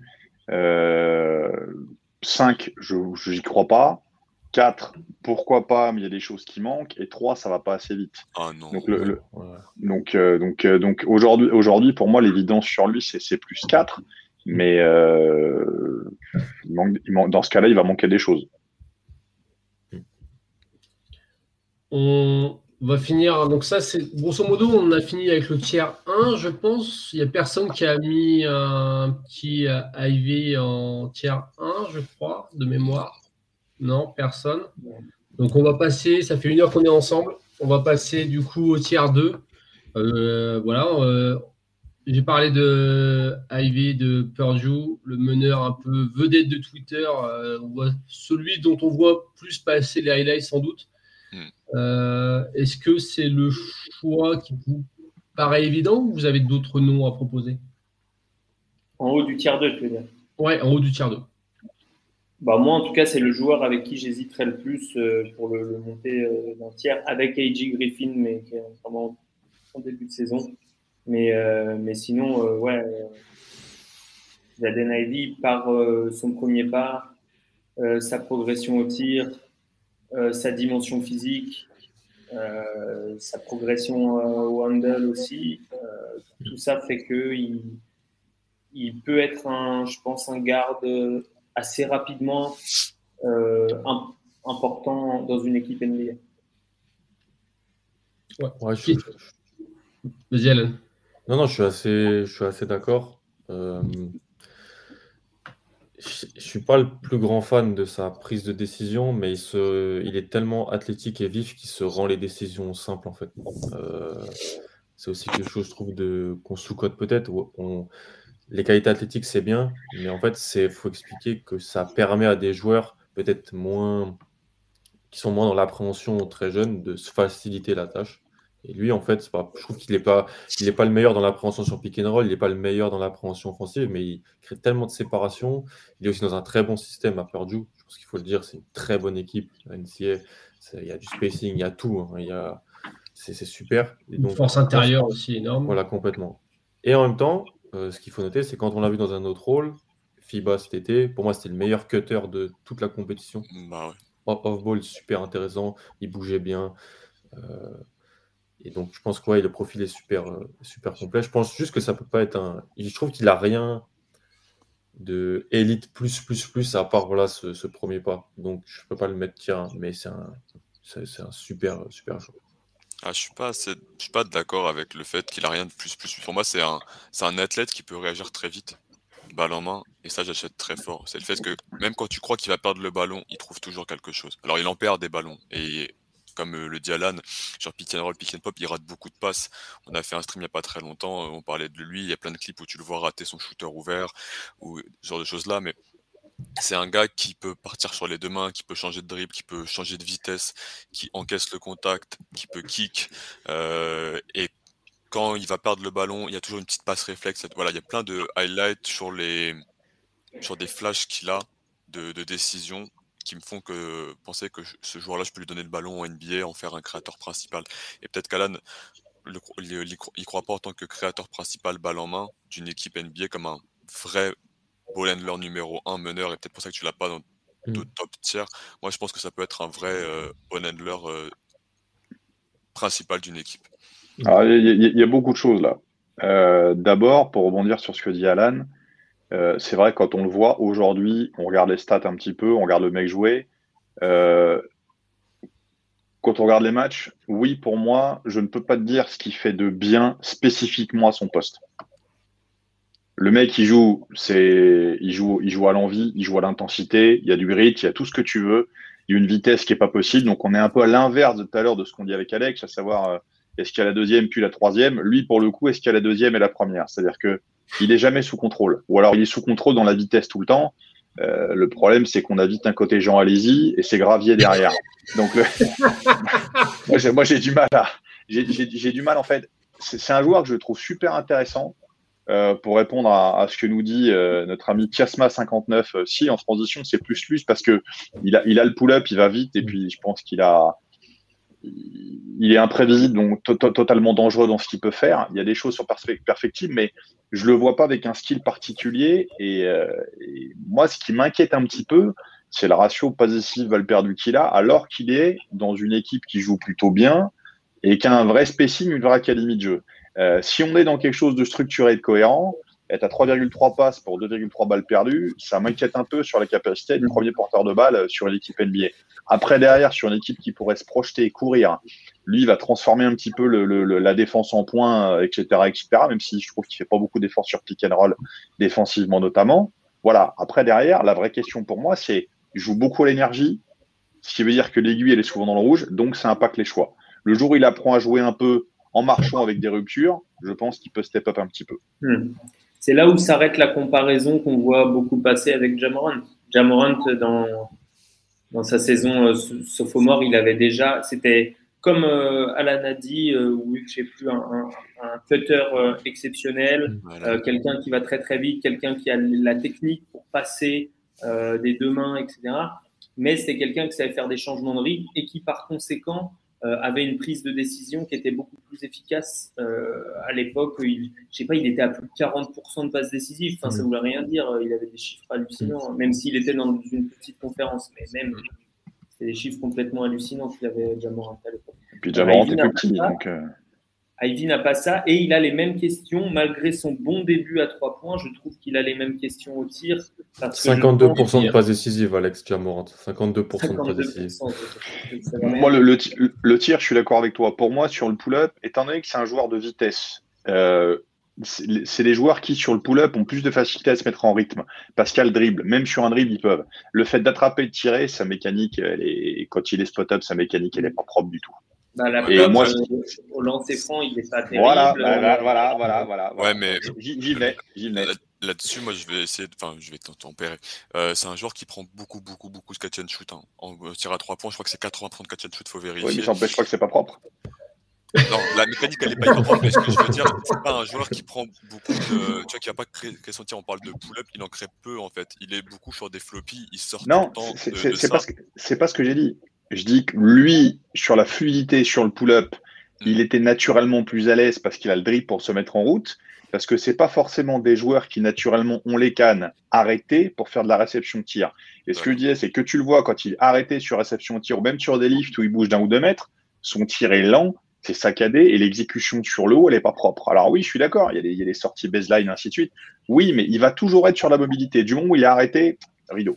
Et, c'est, ce que dit Alex, pour moi, c'est très vrai. Moi, ce qui, m'interpelle, c'est que son 44-6 à 3 points, il est intéressant, parce que le volume de tir, il n'est pas déconnant. Il a 25-56, donc ça fait un peu plus de, ça fait 3,5 par match. C'est pas un gros volume, mais c'est correct. Là, aujourd'hui, il a 73% lancé. Et pour un joueur de son profil, euh, 45 lancés en 12 matchs, ouais, c'est pas, c'est pas, pas si fou, considérant le fait qu'il court beaucoup et ainsi de suite, et surtout 73%. Euh, s'il était fiable pour moi dans le tir, il sera à 80. Bah, d'ailleurs, ça se voit aussi sur le, sur le, sur le mi-distance. Là-dessus, ça te rejoint que quand il doit se créer son propre tir à mi-distance, il a 27% de réussite sur du 2 points long euh, quand il y a zéro passe décisive. Donc, c'est pas un joueur qui est encore très à l'aise dans se créer son propre tir euh, avec un dribble et ensuite élevé pour prendre un shoot pull-up, ce qu'on va attendre d'un porteur de balle principal en NBA, ce que faisait Jamorant. Euh, comme comparaison, on est plus peut-être sur un cas à la Zach Lavine, même si ça revient pas mal à l'an dernier avec Jalen Green, genre de joueurs très athlétiques qui vont très vite, mais qu'il va falloir développer le, la propreté balle en main pour créer balle en main. C'est pour ça que sorti du jeu open court et de l'énergie, j'aimais des, des réserves sur la capacité à, à, avoir le mur en face de lui et à jouer demi-terrain. Jamorant savait le faire. Là-dessus, il y avait, il y a rien à dire. Il était capable. J'ai, un, un, le coach de, Bourges à l'époque, il y a très longtemps, Olivier Hirsch, là, euh, qui a gagné l'Euroleague avec Bourges, disait, dit un truc très vrai qui m'avait marqué quand j'étais, jeune coach. Il disait que le, le basket, c'est simple, hein, c'est vite, lent, vite. Il y a toujours ces trois temps si on va tout le temps vite ou tout le temps doucement, c'est compliqué. Ou alors, euh, on est capable de jouer en marchant, mais c'est les joueurs d'exception. C'est Laurent Sierra qui joue en marchant. Laurent Sierra jouait en marchant tout le temps. Puis quand il fallait accélérer un petit peu, il accélère un petit peu. Mais on est quand même sur du standing de meneur de jeu niveau international. Et, et quelque part, la capacité à gérer les rythmes, de toute façon, là, on est sur un profil type du, du, du, du 2 qui joue en fait, par la force des choses. Mais dans les faits, est-ce que c'est pas plus un 2 Est-ce que c'est pas plus un 2-1 qu'un vrai 1 Je pense. Moi, je pense que c'est ça euh, la question en fait. J'ai l'impression qu'on va, qu'on veut en faire un porteur de balle, alors que si ça se trouve, ça serait un très très bon euh, Zach Lavine pour, euh, pour reprendre l'exemple de, de, Hugues ou de, des joueurs qui d'abord ont, ont, commencé leur carrière euh, sans, sans être créateurs et qui finisseur, finisseur de jeu rapide. Je pense que la, sur le tir, la réalité, elle est entre c'est pas un joueur qui a 44% à 3 points, mais c'était pas un joueur qui non. était à 25% l'an dernier. La réalité, elle est entre les deux, je pense. Et c'est que ça, ça, ça, ça, est illustré par le pourcentage de lancers francs qui n'a pas forcément augmenté par rapport euh, sur les deux saisons. J'avais entendu dans un, dans, j'avais dans un article c'était un bon, il avait de très bons pourcentages à 3 points au lycée sur pas mal de volume. Euh, il était euh, à la, la, lumière, donc euh, un lycée assez référencé quand même dans l'Indiana. Donc le tir, c'est c'est essentiel si on veut, on, on, veut en faire un porteur de balle. Je pense que c'est pas les pourcentages de cette année ne sont pas révélatrices de ce qu'est le tir de Jaden Ivey aujourd'hui. Par contre, comme on l'a dit depuis tout à l'heure, beaucoup de soucis dans le jeu, mais tu achètes comme un matériel très intéressant à, à polir quoi, pour euh, tout, tout, type d'équipe. Et tu as un cadre familial plus, plus, plus, encore une fois, avec notamment la maman euh, qui est coach actuellement, euh, coach Notre-Dame, je crois, et qui, mmh. voilà, et qui était aussi joueuse WNBA, voilà, un entourage sportif de très la maman, la maman qui était assistant coach à Memphis aussi, hein, ouais. en, en, NBA. Ouais, Notre, voilà, Notre-Dame, c'est top 5 programme NCA féminin. Féminin, ouais. Mm. Très, très Est-ce que moi, c'était ça un petit peu ma question. Est-ce que c'est un porteur de balle en NBA Du coup, c'est ça la vraie question à laquelle euh, il. C'est, c'est la Romain, est-ce que tu peux regarder sur Google, euh, s'il te plaît, pour voir Alors, je regarde immédiatement. Est-ce qu'il est fort? C'est la, la, question qui fait que certains l'ont, je pense, tiers 1 ou les autres l'ont tiers 2, tiers 3. D'ailleurs. Alan, toi, tu es parti sur, euh, sur Griffin, je crois. Ouais, ouais, moi j'ai. Le top de ton tiers 2, c'est ouais. AJ Griffin. Oui. Encore un Dookie. Oui, euh, qui pour moi a les flashs euh, les plus impressionnants, je trouve, de toute cette draft euh, derrière les trois, les trois dont on parle donc euh, qui joue à Duke, qui malheureusement n'avait pas joué pendant un an et demi parce que bah, il s'est fait des croisés et il s'est blessé au pied euh, durant donc saison junior de lycée croisé, saison euh, senior euh, le pied et ensuite le Covid qui n'a pas aidé. Mm. c'est les croisés ou c'est la cheville? Pour moi c'était la cheville. Il s'est fait les croisés avant et ensuite il s'est fait la cheville et le pied. Ah, voilà, il y a eu ces, ces blessures. Ah, donc ça, c'est sûr que c'est pas simple. On l'a vu, on le voit, il joue avec des, des, des protections sur les, les jambes. C'est pas. Ils ont surnommé Gourcuff Fadio qui paraît. Hein, mais, euh, mais pour moi, en fait, quand je l'avais vu il y a un an et demi, deux ans, euh, c'était le meilleur joueur de la draft. Euh, il, avait, il était le plus impressionnant avec Kuminga, mais Kuminga n'est plus dans cette draft. Mm. Il, est, était pété il aussi. Il s'est reclassé à celle d'avant. Il n'est pas mauvais en NBA d'ailleurs. AJ Griffin, donc c'est quasiment 2 mètres, plus de 100 kilos. Euh, un joueur qui peut passer, dribbler, shooter. Euh, je trouve qu'il est puissant, il est véloce. Il, aussi, c'est assez impressionnant de voir un joueur, je trouve, son poids. Il fait, il fait un peu lourd parfois, mais capable d'être rapide sur, sur ses pieds pour se créer son tir. Et, en, et, il est très très jeune, il est de août 2003. Donc, euh, je ne sais pas s'il va aller à la draft, je pense qu'il va y aller parce que maintenant les joueurs, les joueurs euh, ils, vont, ils, vont, ils vont, et parce que Duke il y a 4-5 étoiles qui arrivent l'an prochain, donc en réalité. Il change de coach. Voilà, on va lui demander d'y aller, mais euh, il a un potentiel plus plus. Et J'adore les potentiels plus plus. C'est un joueur qui Euh, sort souvent du banc. hein. Oui, Pardon? C'est un joueur qui sort souvent du banc cette année euh, du côté de Duke. Oui, Et il sort- Et Ouais. qui a de plus en plus de temps de jeu là. Ça y est, ça commence à. Mm. On va enfin le on voir. commence à avoir du vrai temps de jeu hors garbage time. Et moi, je j'abonde dans ce que disait Alan. euh, de ce que j'ai vu de lui, euh, c'est, je trouve- ça très très impressionnant. En fait, la facilité. Tout à l'heure, on parlait de facilité avec Jabari Smith sur euh, crée-toi un tir facile. euh, en fait, la facilité avec laquelle AJ Griffin, pas forcément va se créer son tir, parce que pour l'instant, ça reste encore parfois compliqué, mais la facilité avec laquelle juste il arrive à partir de la ligne à trois points et arriver dans la raquette, tu as l'impression qu'il a rien fait. Il a juste fait une multiplication d'appui et en fait, il est puissant, il est, fluide et, du coup, quand tu arrives dans la raquette en dribble, ça veut dire que tu as créé un début de décalage et ça veut dire que, l'attaque peut continuer. Donc ça, je trouve ça, euh, je trouve ça très, très, euh, très, très intéressant. Et la deuxième chose, c'est que je pense vraiment que au-delà de Ch- Chet Holmgren mis à part, je pense que c'est le meilleur joueur, le meilleur défenseur potentiel de, de cette cuvée, d'a- d'assez loin. Voilà, les, les stats sont pas ronflantes. hein. Il joue, il a, doit être à 6 points de moyenne, je crois. Il joue pas beaucoup, mais je prends le con, je, je prends ce que j'ai vu avant, je prends ce que je vois cette année par flash. Une- un, un haut de draft pas qui me, qui me- Après, il y a le, le- le injury prone qui fait Voilà. très peur. il y a- voilà, j'ai pas, pas les rapports médicaux et tout, hein, donc. euh, mais T'abuses. Ça me, déçoit, Alan. Tu aurais pu faire un effort. ouais, j'aurais pu passer un coup de fil à Coach K, mais je- j'ai pas pu. Avec ce qu'on lui met depuis deux ans, je suis pas sûr qu'il t'aura répondu de toute façon. D'ailleurs, il part à la retraite. hein. On a un peu poussé le bouchon. Le- Ah oui, il était, il est pas, il était pas ouais. déjà parti Ah, c'est sa dernière année cette année. Non, c'est son farewell tour. Ouais, Il est- il, a- il- il est applaudi partout. Il nous fait une sardou, il va en faire 8. Sauf que Sardou, il revient. Oh putain. Edgy Griffin, personnellement, tu, euh, je l'ai pas mis dans mes, dans, mon- Non. dans mes tiers euh, parce que j'en ai pas encore assez vu. Je pense qu'à terme, je l'aurai à peu près comme euh, Alex et Alan.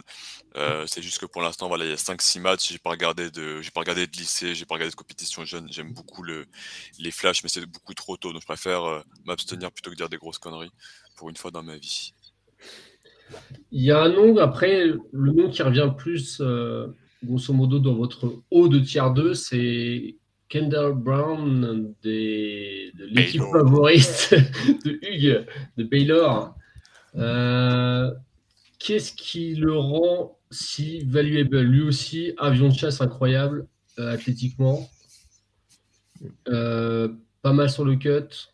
Qu'est-ce que vous pouvez dire d'autre sur Vu lui qu'il peut, vu qu'il peut pas dribbler, c'est important qu'il soit dans le cut. Non, je rigole. Je commence et, et- et derrière, je dis la vérité. Non. Euh, J'adore Kendall Brown. Euh, on l'avait vu découvert avec Manu euh, au lycée l'an dernier. Il jouait avec Kennedy Chandler, le joueur de Tennessee, Mhm. euh, dans un programme euh, qui, a- qui est très très bon, qui est un programme vraiment montant aux États-Unis, Sunrise Christian. C'est dans le Kansas de mémoire. Et euh, j'avais vu, j'avais dit, Ouah, Aaron Gordon. Ah, j'avais noté Aaron Gordon, Aaron Gordon, Aaron Gordon. Parce que 3-4, la tête au cercle, monter sur des, des monter sur ressort, euh, des flashs de, peut faire des passes. Et en fait, je trouve qu'il a choisi le meilleur contexte. Voilà, il à Baylor, il joue 3-4, il joue, il joue avec des, des forts joueurs à côté, ball handler, on lui demande de finir les actions, on lui demande de, de, de- de faire des passes, on lui demande de, de défendre sur euh, plusieurs types de profils avec des protecteurs de cercle derrière qui sont chers à, à Hugues et avec des bons défenseurs sur les postes extérieurs.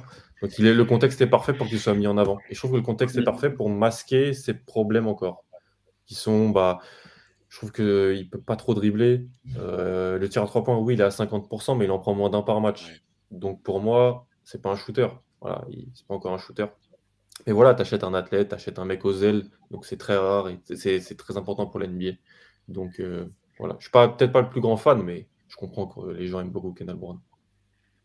Juste pour Baylor, je mets une pièce dessus de toute façon, parce que j'ai, comme, comme dirait Ben, je suis, en- je suis en amour avec cette fac, donc euh, sur, surtout sur ce qu'ils produisent, puis j'ai eu plusieurs joueurs venus de là-bas, donc euh, jamais été déçu.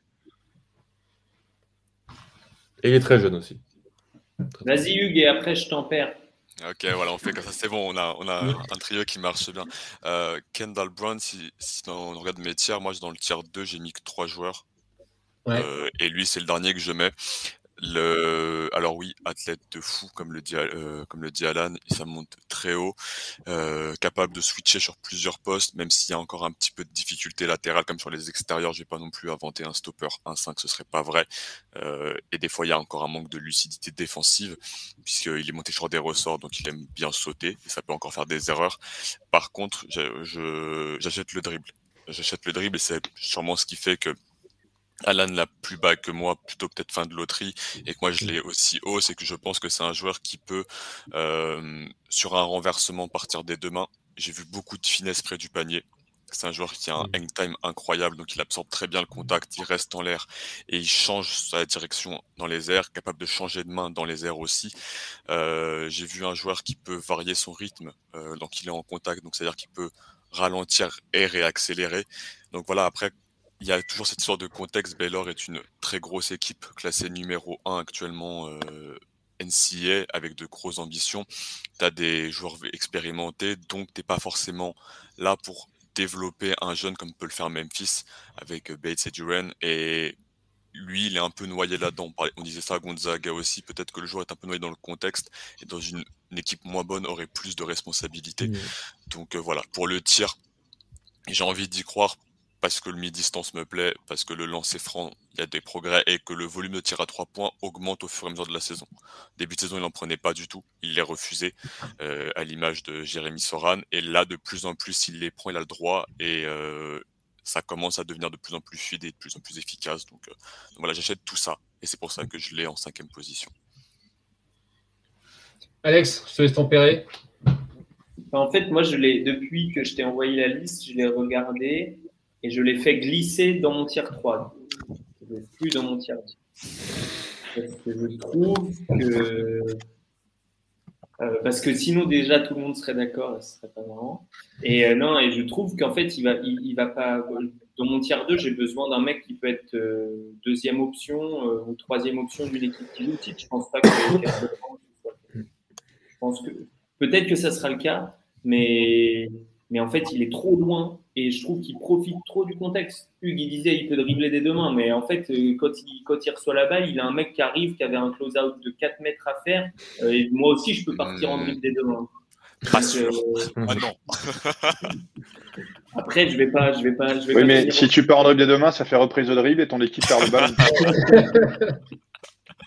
ça dépend, ça dépend des arbitres. Mais oui. Euh... ne lance pas là-dessus.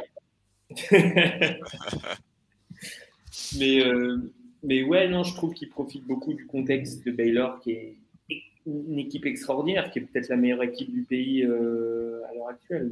Euh, je, suis d'accord avec tout ce qui a été dit sur la puissance corporelle qui dégage et le fait qu'on a, l'air de. On regarde un mec jouer face à, face à des gamins et et effectivement, la comparaison avec Gordon, j'y avais même pas pensé, mais elle paraît évidente. Et, euh, et juste vu que j'achète pas le tir et que je suis pas sûr qu'il puisse aller en dribble, euh, comme je disais avec Griffin, de, la ligne des trois points jusqu'au cercle, tout seul. Hein.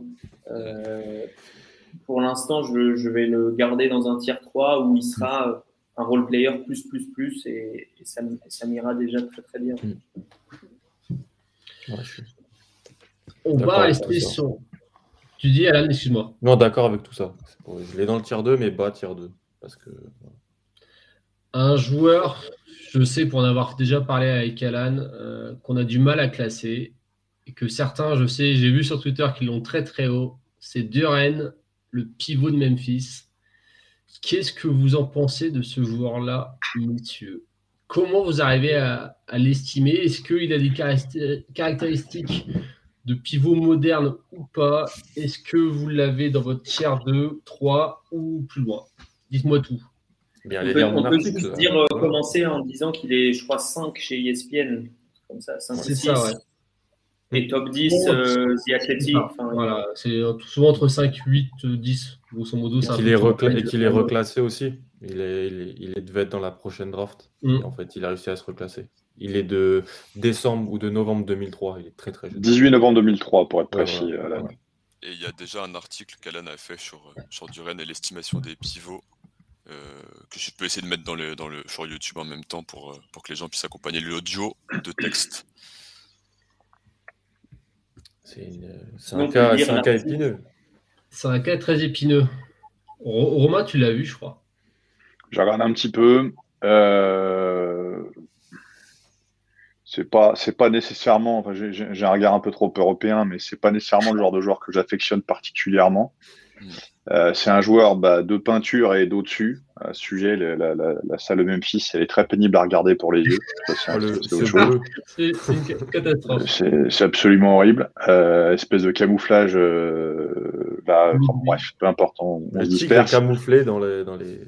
Le, tigre est lui-même camouflé au milieu, des, au milieu des, des, histoires un peu suspectes de recrutement et compagnie. Il y a, il y a plein de choses là, au milieu. Euh, donc, joueur de peinture, joueur vertical.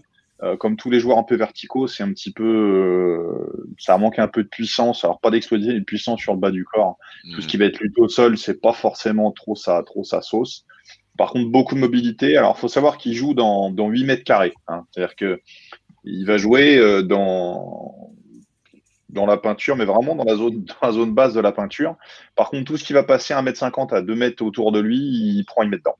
C'est-à-dire qu'il y a vraiment il y a un skill set qui est assez limité, même s'il sait faire des choses un peu, euh, un peu élémentaires, dans le sens où il est capable de tourner sur ses épaules, d'aller chercher des ou des choses comme ça. Mais voilà, ça manque de puissance en bas et c'est plutôt sur, sur la hauteur qu'on va le chercher.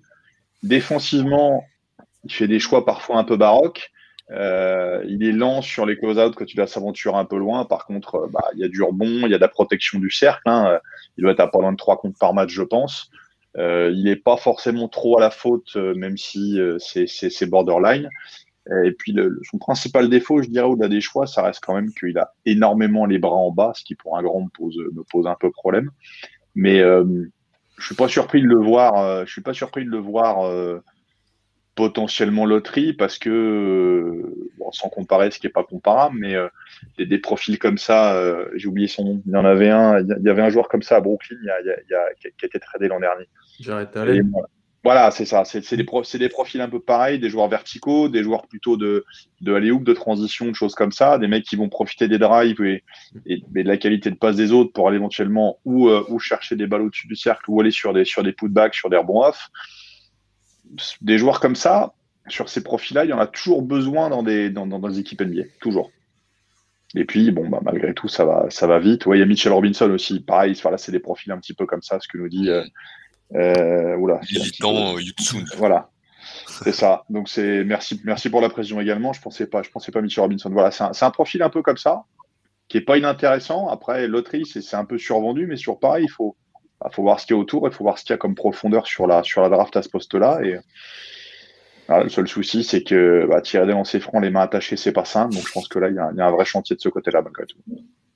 Euh, les défenseurs de, de, Duren mettent très très souvent en avant sa qualité de passe pour justifier justement le fait euh, qu'ils le mettent beaucoup plus haut. C'est vrai. C'est vrai.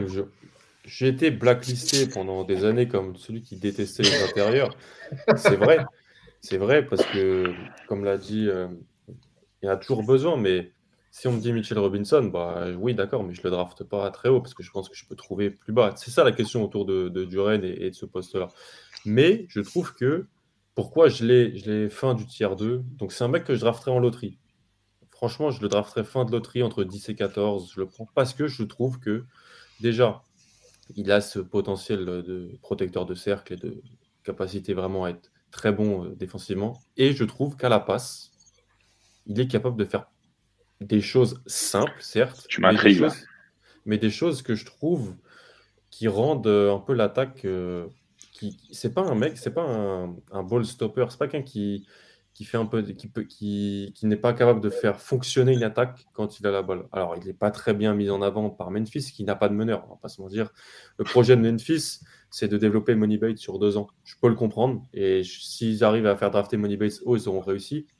Cependant, c'est pas la meilleure chose pour mettre en avant ton intérieur euh, qui est d'abord un poseur d'écran et un mec qui finit comme ça. Donc, il n'est pas, il pas mis souvent dans des super bonnes situations.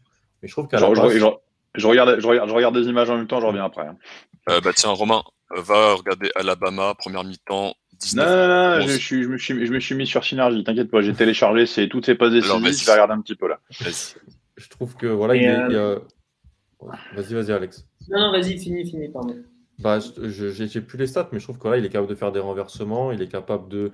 Alors, c'est un peu. euh, euh, Waouh, comme disent les Américains. C'est des passes à une main super fortes. C'est des- pas très fluide. C'est pas. Mais je trouve que à 18 ans, être à euh, 10% de passes décisives pour un poste 5 sans guard play, bah, c'est pas affreux. Et je pense qu'il peut être un passeur un passeur solide pour un intérieur. Et c'est pas le cas de beaucoup d'intérieurs euh, de Il perd beaucoup de ballons quand même. hein. Oui, il en, perd, il en perd beaucoup, bien sûr. Parce qu'il a a tout le temps les mains en bas. hein. À chaque fois, il se fait voler le ballon parce que ses mains, elles sont en bas. Et quand il reprend le rebond, il redescend. Quand il catch Mhm. la balle, il redescend. Et systématiquement, il lui tape la balle dans la main. Il la perd comme un enfant. Quoi. Et Ouais, aussi- là, tu vois, je, je suis en train de regarder les images là. Je pondère ce que tu dis, Alan, sur un truc tout simple. Le fait qu'il ait les mains en bas, il a le même problème en défense, hein, de toute façon. Donc ça, c'est ça, c'est quelque chose qui est voilà. Son son pourcentage de passes, en fait, euh, tu peux le pondérer d'une façon très simple. Il a très peu la balle, en fait, globalement. Si tu regardes, alors attends, je me remets sur les, j'ai 10 000 fenêtres d'ouvertes en même temps. Euh, il est, il est, il est, il est, j'ai pas la moyenne. Il est à 63 tirs 10 matchs. Il doit prendre 6 tirs par match Ouais, ouais. euh, à 70% quasiment. Donc, c'est-à-dire que potentiellement, tu as une vraie efficacité dans ce qu'il fait. Il perd pas énormément, il a 2,3 balles perdues. C'est-à-dire que, étant donné qu'il joue peu de possession, qu'il pose peu la balle au sol, inévitablement, il va peu perdre la balle. Mhm. Par contre, tu vois dans le jeu, les attrapés sont quand même tous pas, c'est pas propre. Il n'y a pas de body control du tout. C'est-à-dire que dès qu'il a la balle dans les mains, globalement, s'il a quelque chose à en faire pour traiter plusieurs informations, Mhm. tu sens qu'il y a quand même un conflit dans la gestion du ballon. Complètement. Il y a, il y a pour, pour moi, alors, dans, dans les faits, oui, euh, il arrive à mettre la balle où il veut, mais de, de- de- bon, passeur, bon passeur, je sais pas. Potentiel de bon passeur, j'aurais dû dire. Je me En suis mal fait- exprimé. Il a ce potentiel-là, Moi, je trouve. moi, je pense qu'il les voit, Alan. Moi, je pense que Mm. je suis d'accord avec toi sur le fait qu'il les voit et c'est déjà bien. Mm. Mais, mais en fait, je suis pas sûr qu'il ait des mains tout court. Ouais, il exécute pas assez bien, quoi. Il pose pas la balle au sol pour rien, ce qui est déjà énorme, sincèrement. Mais là, je le vois Oui. sur les prises à deux, il prend le temps, il prend le temps de lire. Mais euh, euh, autant, autant il, il a, hum, comment dire, il identifie la situation, mais la réponse technique, par contre, elle est, elle est souvent dégueulasse parce que il n'y a pas d'habitude de désaxer et puis surtout voilà, c'est la qualité des mains. Après derrière, là contre euh, contre les Miss, là il trouve un backdoor sur une situation où il est posto. Voilà, il y, a- il y a des choses intéressantes. Il n'y a pas, y a pas tout acheté non plus, hein. Mais euh, ça, ça reste. euh, Ah, tout est à faire. On va pas... Je pense que tout est à faire sur ce. Oui, oui. Mais Novo- tout est à faire, mais déjà il pose pas la balle au sol. Ouais. A J'aime bien la comparaison du chat, un passeur à la Robert Williams. Est-ce que c'est pas un peu les mêmes jours de flash qu'on pouvait voir de Robert Williams à ANM. Texas A&M C'est- Ah, je me rappelle que c'est trop. pas de les ces- mêmes tests psy déjà. Je me rappelle plus trop de ces flashs à la passe à Robert Williams. Mais c'est devenu Bah, un bon pas- un passeur fonctionnel à. NBA. Ouais. Il en avait assez peu, mais je sais qu'il il, il allait plus vite euh, latéralement que, que Jalen. Duren. Mm. Et il était plus petit aussi. Ouais, c'est pas les mêmes morphotypes non plus, c'est vrai. Et et il y a un contexte, je pense qu'il faut rappeler Memphis, où on est là pour vendre des joueurs, on est là pour faire de la vitrine, hein. clairement, on, on expose, on dit regardez, il est beau, on n'est pas là pour gagner vraiment des matchs. Euh, tous les mecs qui passent par Memphis restent qu'un an ou finissent par le quitter. Et soit c'est des prospects qui sont achetés très vite au premier tour, soit ils disparaissent totalement et on n'entend plus parler d'eux. Euh, L'an dernier, il y a Moussa Sissé, qui est un pivot un peu similaire, très athlétique, qui a dû transférer après une année désastreuse. Euh, il y a deux ans, euh, il a réussi à vendre Precious Achua et euh, Wiseman qui est parti, enfin, qui est parti en deux. Euh, il y a d'autres mecs qui, sont, qui ont dû transférer, etc. Donc euh, c'est un contexte très bizarre, Memphis. Je pense qu'il faut rappeler. Oui, bon, je, je- le FBI s'y est intéressé, donc il y, a, il y a bien des raisons, mais Non, mais même c'est vrai que dans le jeu, c'est c'est pas. Moi, tu vois, je regarde. Mem- je regarde Ouais. Memphis pour le, pour le short de l'Estar Quignonez et ses célébrations de guitare à trois points plutôt que pour le basket. Quoi. Sais, en fait, en même temps, ça va de soi. Tu peux pas bien jouer avec autant de jeunes joueurs. Enfin, Mhm. tu peux pas- avec des joueurs qui ont Ouais, mais- peu joué ensemble. Il y a un minimum, je trouve. Ouais, mais Kentucky fait quoi depuis. Kentucky fait quoi depuis 10 ans? Bah, c'est le même modèle. Hein. Ils jouent mal. Sauf cette année, Voilà. ça va un peu mieux parce qu'ils ont pris des, des, des super seniors. Voilà. Projet de. Mais c'est intéressant sur, euh, pour revenir à ce que disait Romain au tout début de l'émission, les conséquences du niveau des joueurs qui arrivent euh, aussi euh, par rapport à, la pandémie. Il y a ça et il y a aussi le fait que la pandémie elle a permis au fait aux joueurs seniors de signer une cinquième année. Il y a des super mhm. seniors maintenant NCA, donc il y a des écarts de niveau énormes et d'expérience énorme entre des joueurs qui viennent d'arriver et qui n'ont quasiment pas joué leur dernière année de high school et des joueurs qui sont dans leur cinquième année. Enfin, il y a John Fulkerson, hier, j'ai regardé Tennessee. John Fulkerson, il a 24 ans. Insupportable. Euh, Mais non. Il a son cabinet d'expert comptable, il est bien là. Ah, ça, tourne bien, ça tourne bien, ça tourne bien, John. Mais, euh, mais, non, mais ah, c'est normal qu'il domine euh, un joueur à qui, a, qui a 6 ans de moins. Complètement. Duren, pour, je l'avais vu cet été, je m'étais intéressé à ce qu'était le fameux EYBL. Même mmh. si c'est carrément, quasiment, il faut un bac plus 7 pour comprendre comment sont formées les équipes et tout ça. Il a été MVP, il a gagné le EYBL avec euh, son équipe. C'est le All-Star des lycées euh, pour. Euh, c'est ça, c'est un, un, AUDT ou un, truc comme ça. Et en gros, il jouait avec un autre intérieur de 2-10. Je trouvais ça un peu bizarre. Et il faisait beaucoup de protection de cercle, donc secondaire il était qu'un autre, mais le mec avec qui il était, qui faisait de 10, tirait à 3 points, était un, mec en pick and pop. Et lui, il, agissait beaucoup en deuxième rideau, euh, il n'était pas vraiment l'encre défensive. Et en attaque, on l'a vu prendre un peu de mi-distance. Alors le geste, c'est pas, c'est vraiment très très. Mais on l'a vu prendre du mi-distance. Donc je me dis, il en a peut-être un peu pris. Mm. Je, il a que il vient d'avoir 18 ans en fin de loterie, un profil athlétique, je, peux me, je peux me laisser tenter. Manu, il y croit très fort, par exemple. Ouais, il l'adore, il adore parce que voilà, euh, il a toujours, il et c'est un joueur qui a toujours ultra dominé chez jeunes et c'est normal. Il a un physique, enfin, c'est les bras qu'il a, euh, la musculature pour son âge. Il l'avait déjà à 16 ans, donc il, surdominait tout le temps. Il a peut-être, c'est pour ça qu'il a peut-être pas appris, voilà, le post-up, un jeu un peu plus léché offensivement. Parce que voilà, tu lui mettais la balle en finisseur proche du cercle, il, démarrait tout, tout, le monde. Et pourtant, Manu, il aime les basketteurs normalement. Euh, les, les, joueurs dont on parlait tout à l'heure, c'est les mecs qui font d'honnêtes carrière en NBA. Euh, mm. c'est pas scandaleux. Moi, je... Des profils comme ça, de toute façon, dans le jeu, il en faut. En NBA, il en faut. Et, euh, c'est des joueurs qui peuvent s'adapter. Donc, c'est pas la, question ne se pose pas. Après, derrière. La question, c'est où tu le draft Ouais, c'est ça. C'est quelle valeur tu lui donnes, en fait? Est-ce que tu lui payes 7 millions? 6, c'est quoi C'est quoi ça C'est aller, on va dire 6-14 comme joueur Et encore, bah, en fait, pour moi, ça, ça va dépendre énormément, peut-être plus que pour d'autres, de, l'évaluation psychologique de, de, Jalen Duran, parce que mm. c'est un joueur qui a tellement de travail à faire que s'il y a juste des petites questions sur son éthique, sur la manière dont il va travailler, mm. etc., euh, il va prendre du retard dans le développement. Euh, peut-être, euh, c'est peut-être un joueur qui peut passer à côté de son, son contrat rookie euh, facilement, s'il ne travaille pas bien. Donc, donc pour moi, ça va être encore plus important que pour les joueurs. Et c'est pour ça que je l'ai que dans mon tier 3 d'ailleurs. C'est parce que pour moi, c'est un joueur à contexte beaucoup plus. Hmm. c'est un joueur à... ouais. Je suis d'accord, c'est un joueur à contexte. Tu peux aussi considérer qu'il est jeune, qu'il a du temps, et c'est peut-être, peut quelqu'un qui peut bouffer la G aussi un petit peu au départ, et ainsi de suite. Oui, bien sûr. Il, devait, non, la même interrogation que, que, toi, Alex, sur euh, la mentalité.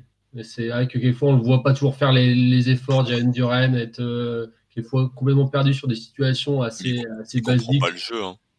Voilà, il y, a des moments, euh, des où on se sent vraiment perdu. Quoi. Et on revient à ce que disait Romain sur le novembre 2003 de, de, jeu, sans doute. Mais j'avais pris, j'avais noté ça tout à l'heure sur qui également? J'avais noté ça sur un autre joueur. C'était sur, sur Banquero. Euh, le mec, c'est pas qu'il c'est pas qu'il comprend, qu'il comprend pas défensivement. Mais Banquero, je voyais, pour moi, il y a un manque de discipline, mais il y a surtout un manque de vécu parce que identifier les situations, c'est par l'entraînement qu'on le fait, c'est par le mm. travail euh, collectif. Et là, ces mecs-là, certains sont pas entraînés réellement en 55 pendant, pendant quasiment un an. À cet âge-là, c'est dramatique. Mm. Déjà qu'avec des joueurs, déjà qu'avec des joueurs expérimentés, quand on les récupère parfois après cinq semaines de break l'été, on repart de zéro et on cravache mais on a des, joueurs qui ont déjà du vécu. Là, sur des jeunes joueurs comme ça, il y, a tout à construire. Hmm. Mais euh, si tu regardes, c'est pour ça que je parlais d'Edge Griffin en termes si élogieux tout à l'heure, je le trouve, vraiment très impressionnant sur la compréhension. En fait, les, Mm. Pour moi, le, là où ça se voit le plus, c'est quand c'est le bordel. C'est-à-dire que quand c'est pas organisé, il y a un rebond, puis finalement il y a une perte de balle tout de suite, etc. Et qu'il faut retrouver mm. quelqu'un. Il faut faire le bon choix tout de suite. Il faut avoir l'instinct pour euh, euh, prendre la bonne décision collective et individuelle en même temps. Et, et AJ Griffin, il l'a. Chet Holmgren euh, est en avance, clairement, par rapport aux autres. et Duren l'a pas, mais Duren l'a pas. Effectivement, il n'y a que 18 ans. C'est du vécu.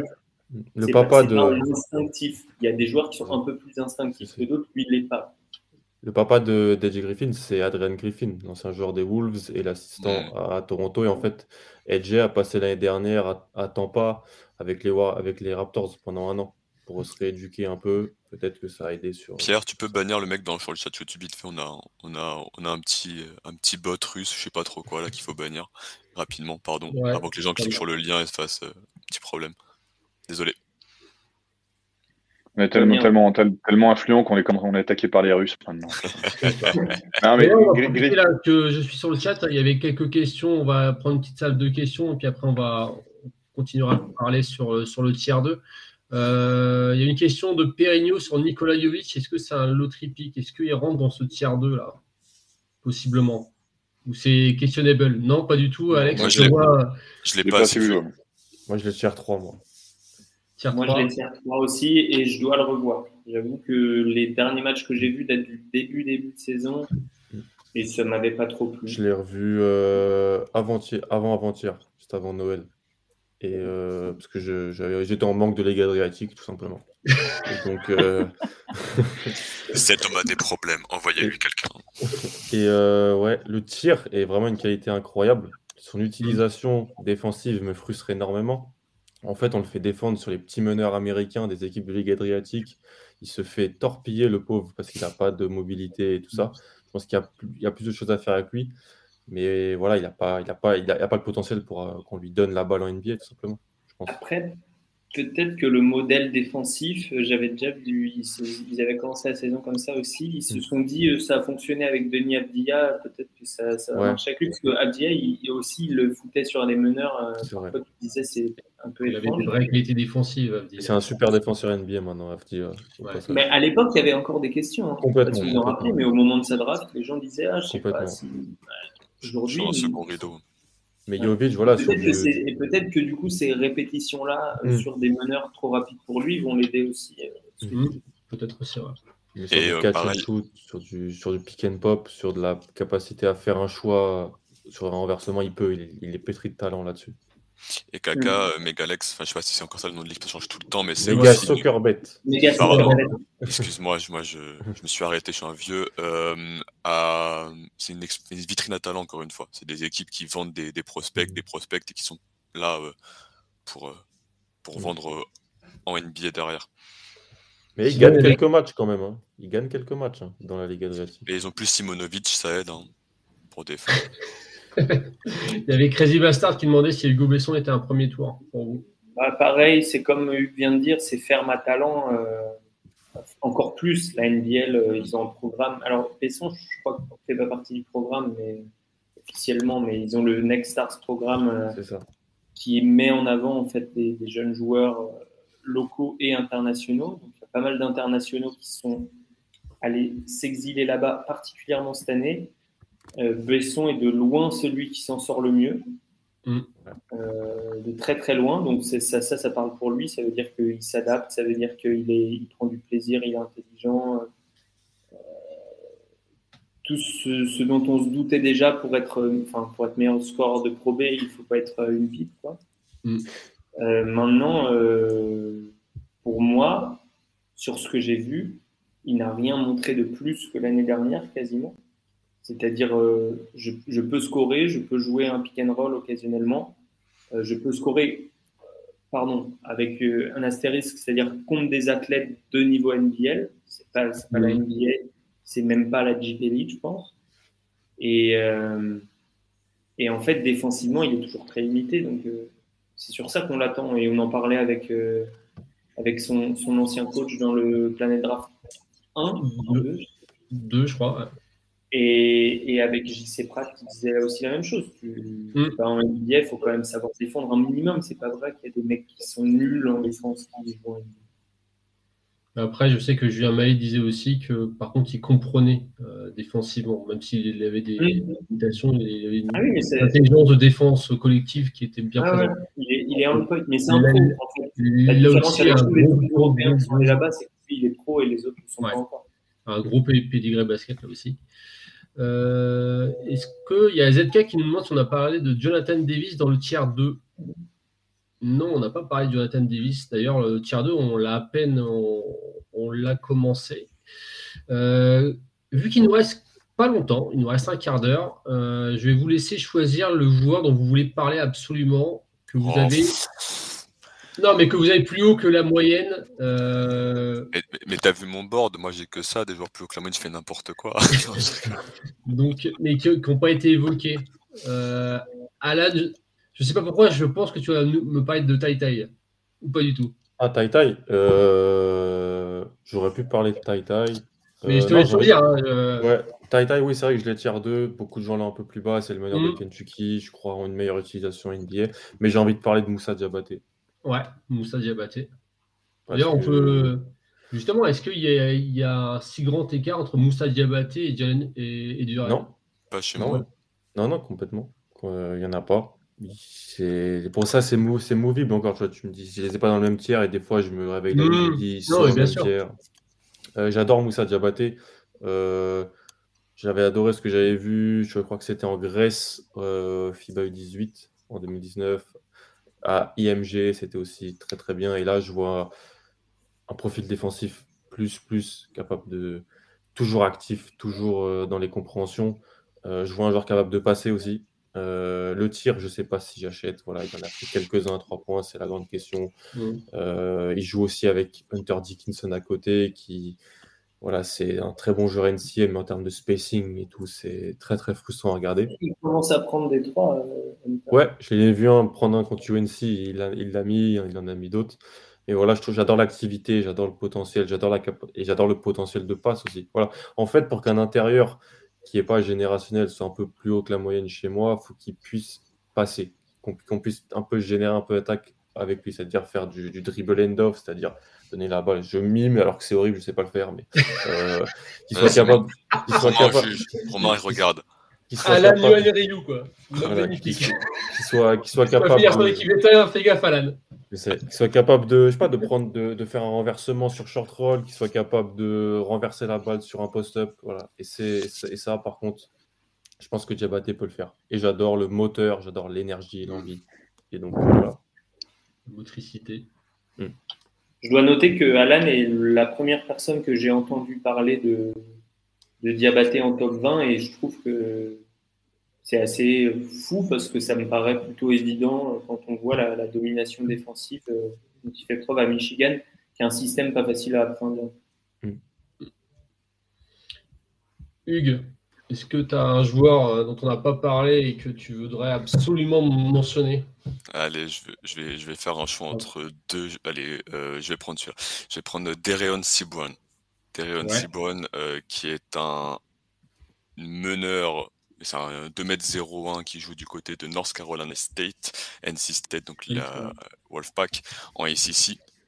High Major, c'est un mec qui a un handle incroyable qui, sur un premier pas hyper explosif sur les deux mains, qui peut aller au panier, qui n'est jamais arrêté, euh, soit tu le laisses passer, soit tu fais faute, soit il rate tout seul, euh, qui défend pas du tout, qui a une latéralité très moyenne, pour être honnête avec, euh, vous. Donc je pense qu'en NBA, c'est un, il jouera, il jouera 3 à 4 au niveau du tir, il y a très peu de tirs. Ça commence de plus en plus. Moi, j'aime bien les joueurs qui, euh, qui progressent au fur et à mesure. Il est sophomore cette année. Euh, donc voilà, c'est un. Regardez Dereon Cibron. Il est à 80. Ouais, il prend 82% de ses tirs près du panier, 60% de réussite euh, de ces tirs-là, et plus d'une fois sur deux lorsqu'il va au cercle, il y a un lancer franc. Donc voilà, je l'ai en. Je l'ai pas loin de mon top 10. Donc loterie 2024.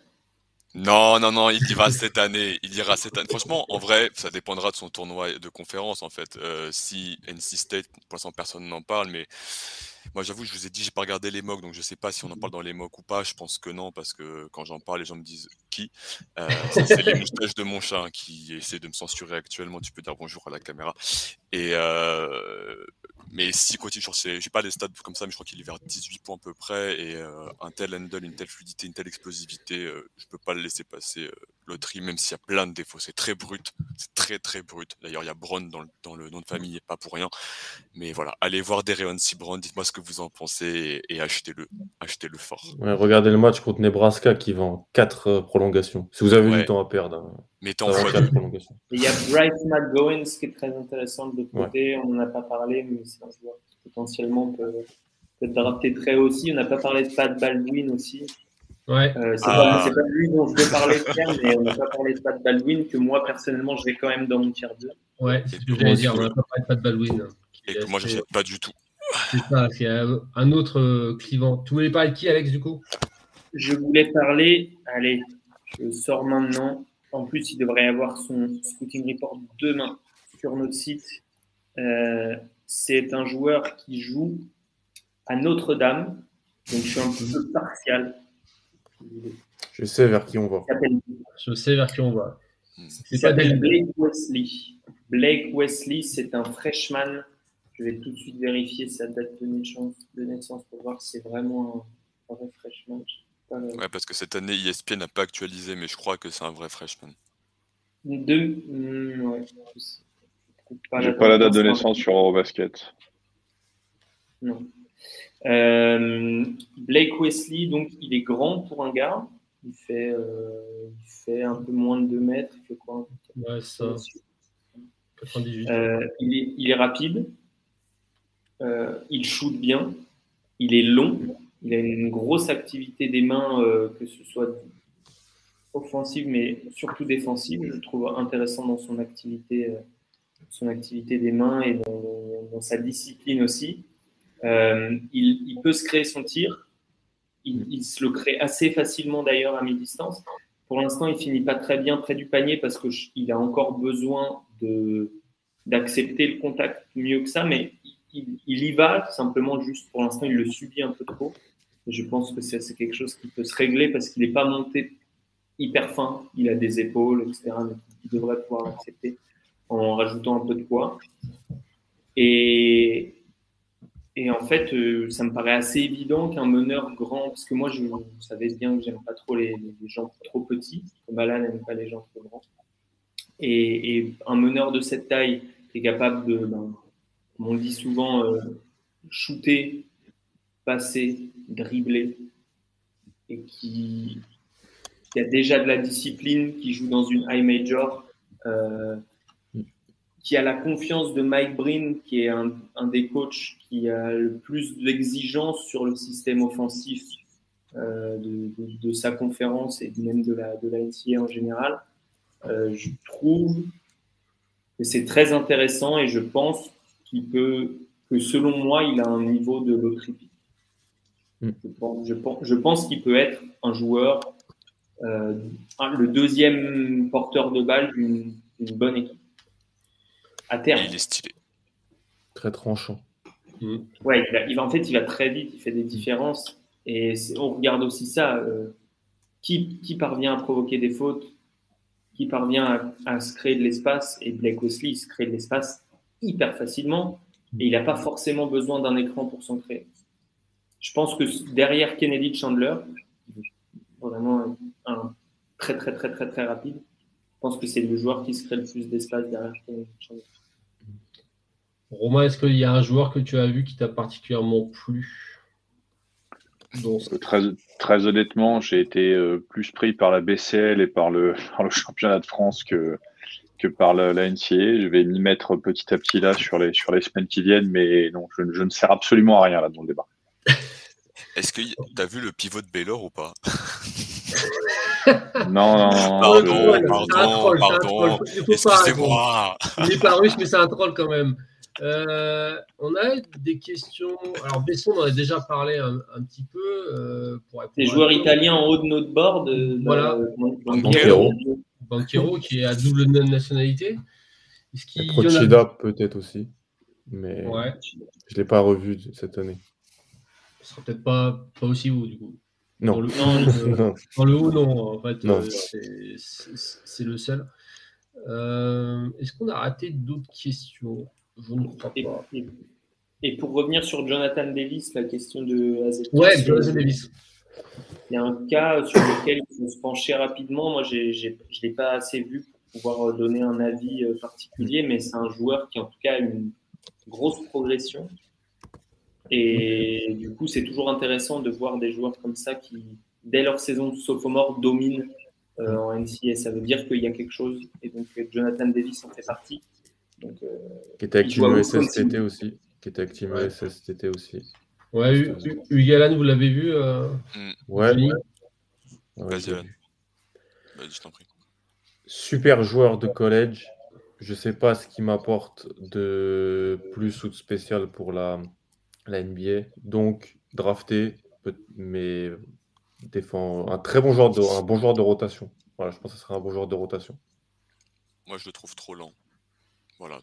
Et, euh, et du coup, euh, non mais c'est dur, mais le, le- le coup près. non, mais trop et hop, ça dégage. Ben, en, en vérité, quand enfin, comme je, te- je le trouve lent et que je le vois pas du coup en capacité de créer quoi que ce soit euh, balle en main, il va descendre. Je l'ai vu, euh, enfin j'ai vu que certains m'en ont parlé euh, pour de la loterie, etc. Moi j'ai enfin j'ai quand même des joueurs qui peuvent créer de la- l'attaque en loterie et je crois pas que Jonathan Davis puisse le faire. Et donc du coup, est-ce qu'il peut faire autre chose? Peut-être. Est-ce qu'il le fait aussi bien que des spécialistes? Je pense pas. Donc euh, je vais peut-être avoir sur du fin de premier tour pour l'instant. Euh, Il y a Paul qui demande qui a le plus haut plafond. Chet?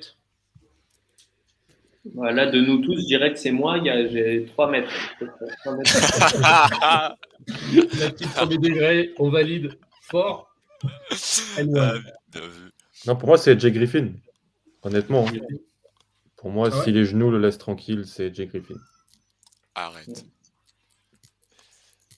Arrête qui? À ton chat ou à Alan Bah oui, parce que et le coquin que vous voyez là, là, il a vu qu'il y avait à manger juste à côté. Et regardez-moi ses yeux de prédateur. euh, on dirait un prospect NBA, un freshman. Il est comme son père. Il est là. Non. Bah, Excuse-moi. Je pense euh, Griffin ou Chet. euh, Hmm. pour le plus haut plafond. Il y a la question impression sur Ousmane Dieng. Ouais.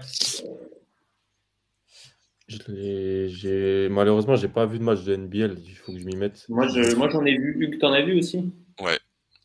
Ça se passe pas. Enfin, il- convainc un peu. Il convainc un peu dans la création, etc. J'ai l'impression qu'il n'y a pas trop de progrès. Donc, euh, je suis assez inquiet. Bah, En fait, euh, JC Pratt nous avait dit que c'était un projet sur deux ans. Ouais. Euh, il faut écouter les gens qui connaissent leur métier. euh, Voilà, C'est effectivement un projet sur deux ans. euh, Mais ça peut pas être un projet court terme, de toute façon. Oui, oui, c'est ça. Mais, euh, mais en fait, euh, l'autre fois, je sais plus où j'ai vu ça, qui, qui demandait sur le, le- sur Twitter, euh, Twitter, sur les réponses sur envergure, qui disait euh, oui, mais euh, quand même top 20, etc. En fait, il a des problèmes. Pour le moment, il, on peut presque pas le juger parce qu'il il- il est quasiment, il est négatif pour son équipe. J'ai- C'est dur ce que je dis, mais mais ça ne veut pas dire que ça ne va pas changer. Mais pour l'instant, c'est un boulet quand il est sur le terrain pour son équipe. Il n'y a pas de, il a pas d'autre manière de le formuler. Et voilà, il- c'est le premier contexte pro qu'il connaît, je crois, de mémoire. Il, il sort de l'INSEP, il change de continent, il a 18 ans. Dans une équipe où en plus il y a un autre prospect, en Hugo Besson, qui lui a. Ils ont un peu le parcours différent, les deux, quoi, les deux parcours les, Ouais. les plus opposés possibles. Donc euh, je, je pense quand même, après le talent qu'on avait vu en FIBA jeune et Mm. tout, il est là. Il est là. Pour- il peut 2003. créer- Ça, c'est un 2003, très très jeune. Après, Ouais. la, la question c'est est-ce qu'il va y aller? Et Il est dans le contrat Next Stars, comme l'a dit Alex. Ouais. Est-ce que ça veut dire que c'est un an ou deux ans? Je ne sais pas. Ce qui est sûr, c'est qu'il faut pondérer. C'est c'est une ligue professionnelle. C'est norm... c'est c'est- La normalité, c'était un mec comme la Melo Ball. Qui... Je pense que la normalité, c'est plus que tu galères quoi, dans ce genre de situation à 18 ans? C'est aussi pour ça. Vas-y, vas-y, tire, moi. Non, juste, il n'est pas dans le. Je suis fini, après je dois y aller. Euh, il n'est il est pas dans le, le rôle euh, qui pourrait en plus le plus le mettre en valeur. C'est-à-dire que lui, euh, pour l'instant, le skill qu'il a par rapport à d'autres à ce niveau-là, c'est sa capacité de, lire le, jeu sur, sur pick and roll et, ouais, sa lecture de jeu et son jeu de passe. En fait, là, il n'a pas le ballon parce que vu qu'il ne s'est pas créé pour lui-même et que c'est quand même ce qu'on demande en premier à un joueur, même sur pick and roll, euh, bah, du coup, euh, ça fonctionne pas. Et donc là, il est planté dans le corner. Quand il reçoit la balle, il n'arrive pas à faire la différence. Euh, il shoot pas bien. Enfin voilà, c'est un joueur qui a, c'est ça, c'est un joueur qui a besoin d'avoir la balle. Après, on en revient à ce qu'on disait tout à l'heure pour Grain. Encore une fois, euh, Paul Grain pour, pour d'autres, il est né en 2003. Donc c'est-à-dire que là, on parle d'un joueur de, qui, qui, vient d'avoir 18 ans. Euh, dans un contexte euh, où il est à l'autre bout du monde, certes parti avec ses parents, mais quand même, euh, avec la pression inhérente au contrat qu'il a, qui est quand même important, l'idée de la draft ainsi de suite. Pour l'instant, on fait que, croiser ça avec les infos qu'on a sur, la personnalité, sur tout ça. C'est pas surprenant et c'est encore une fois des process qui prennent du temps. On peut pas arriver tout de suite. Il y a que les joueurs vraiment de très très très haut standing qui peuvent s'adapter et tout de suite efficace quelque part. Euh, la normalité, c'est bah, parfois de déménager, de se planter et d'avoir un peu de mal et d'avoir de mettre du temps à s'adapter et ainsi de suite. pour autant que le joueur ait, acheté, acheté aux orties ou autre, c'est juste à prendre du temps. Donc la hype, c'est bien, mais la réalité, c'est ça. L'inquiétude qu'on qu'on peut avoir peut-être, c'est qu'au début, effectivement, la star prévue, c'était lui dans l'équipe. Euh, il joue côté des New Zealand Breakers, euh, si je dis pas de bêtises, et Hugo Besson était un peu moins côté. Et donc Hugo Besson, au début, sur les tout premiers matchs, jouait pas du tout et Dieng beaucoup plus, et que la tendance s'inverse totalement et qu'on finit par ne plus parler d'Ousmane Dieng et qu'on parle beaucoup d'Hugo Besson. Et euh, c'est logique. C'est logique. D'un côté, côté, tu as, un jeune joueur qui sort du centre fédéral, qui n'a jamais rien vécu du milieu professionnel, euh, autre que ce qu'il a pu voir à la télé. Et de l'autre côté, tu as Hugo Besson, qui était à Chalon Espoir euh, et qui devait peut-être s'entraîner avec les pros, je sais pas, j'y étais pas à l'époque. Et l'an dernier, euh, joueur qui est dominant en Pro B et, euh, et, qui, qui, qui, qui, termine dans une équipe de haut tableau en Pro B. Donc, as déjà, qui a, déjà connu des choses aussi, qui a déjà connu l'exigence d'un coach, l'exigence des résultats et compagnie. Non pas que Kousmaning n'est pas connu l'exigence d'un coach en, en, National 1, sauf que la différence, c'est que l'équipe est protégée et les joueurs ont le temps de se développer à juste titre en NM1 avec le centre fédéral. En Pro B, la réalité est différente. Hugo est plus vieux aussi, a connu des choses. Euh, le père a été joueur, l'oncle a été joueur, le grand-père a été coach, ainsi de suite. On est sur des contextes totalement différents. Donc là, on compare, on compare deux trucs qui, qui pour moi, sont, euh, sont, sont, sont, très éloignés. La réalité, par contre, c'est que bah, vouloir vivre du basket, déménager, s'adapter à l'étranger, c'est pas quelque chose de facile et que, bah, encore une fois, 18 ans, c'est jeune et c'est tôt. Il faut être capable de, de gérer le truc aussi. Ah, c'est normal, que, normal que Dieng soit moins bon que Besson, mais ça ne veut pas dire que ça a drafté derrière. Mais par contre, ce que le produit sur le terrain, c'est normal qu'il soit moins bon. Oui. Puis Besson a la balle, Dieng ne l'a pas.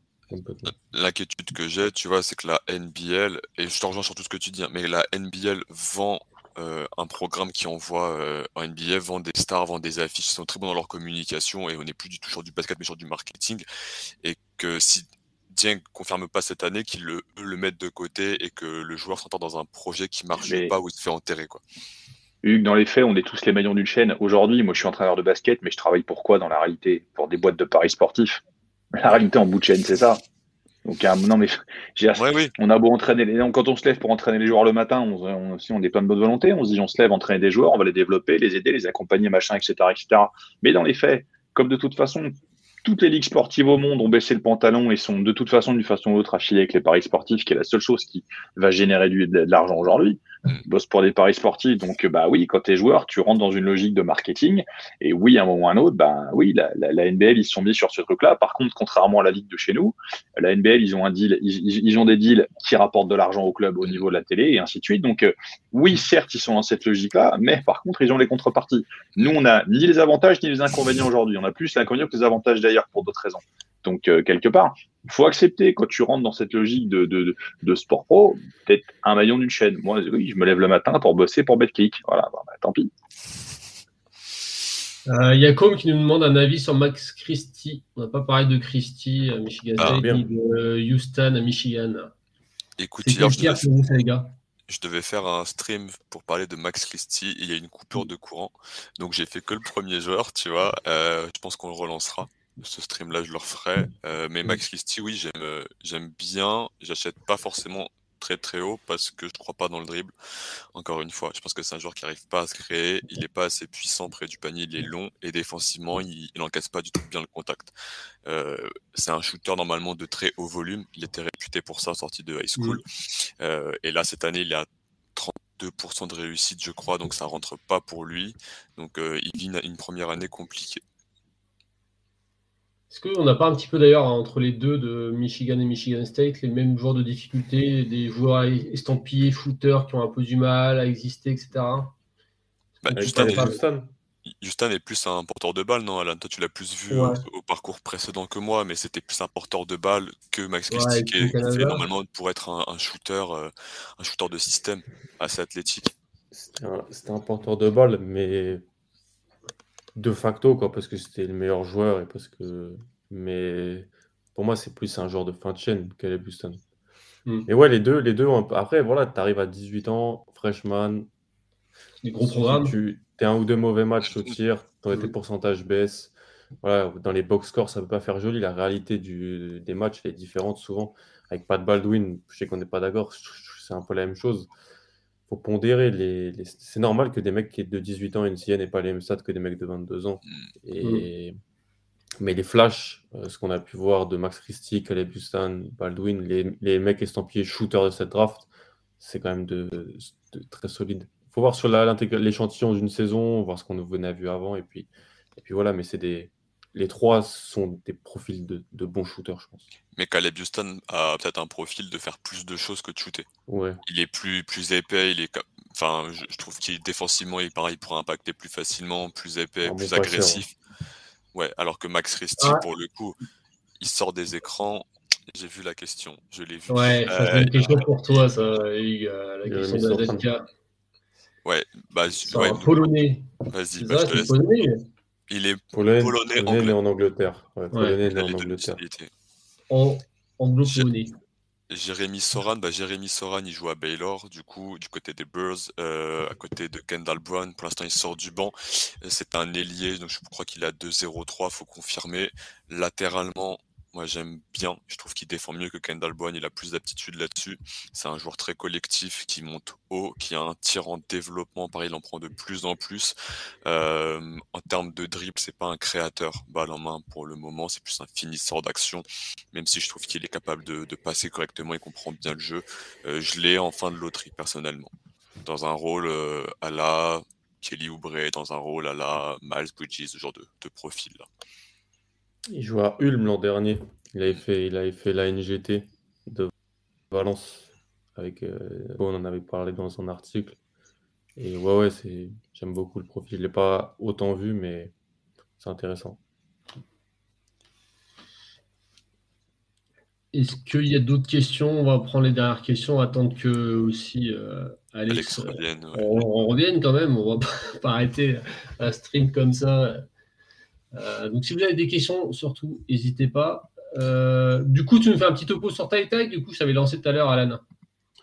Ouais, Tai Tai Washington. Euh, est-ce que c'est le nouveau meneur de Kentucky masqué par John Calipari qui aura un rôle différent en NBA Je ne sais pas. Je pense potentiellement.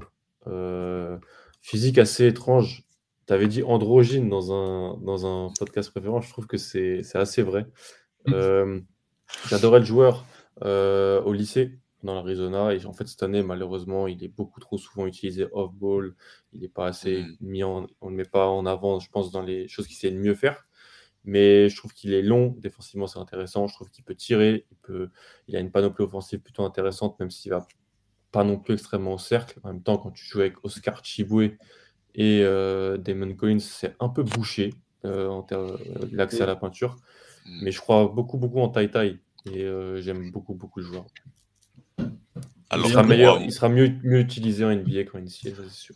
Alors que moi, j'y crois moins que, que Alan. S'il est, euh, je, je, lisais la dernière fois un message privé et, je suis salaud, hein, j'abuse un peu, mais s'il est euh, en premier tour, c'est parce qu'il joue à Kentucky chez moi parce qu'on sait qu'il y a un contexte pourri et que ces joueurs-là sont baissés. Euh, je, trouve en fait c'est un des joueurs encore une fois où quand tu regardes l'impression visuelle elle est très différente des stats. En fait c'est un joueur qui est très efficace près du panier, qui a un vrai tir, etc.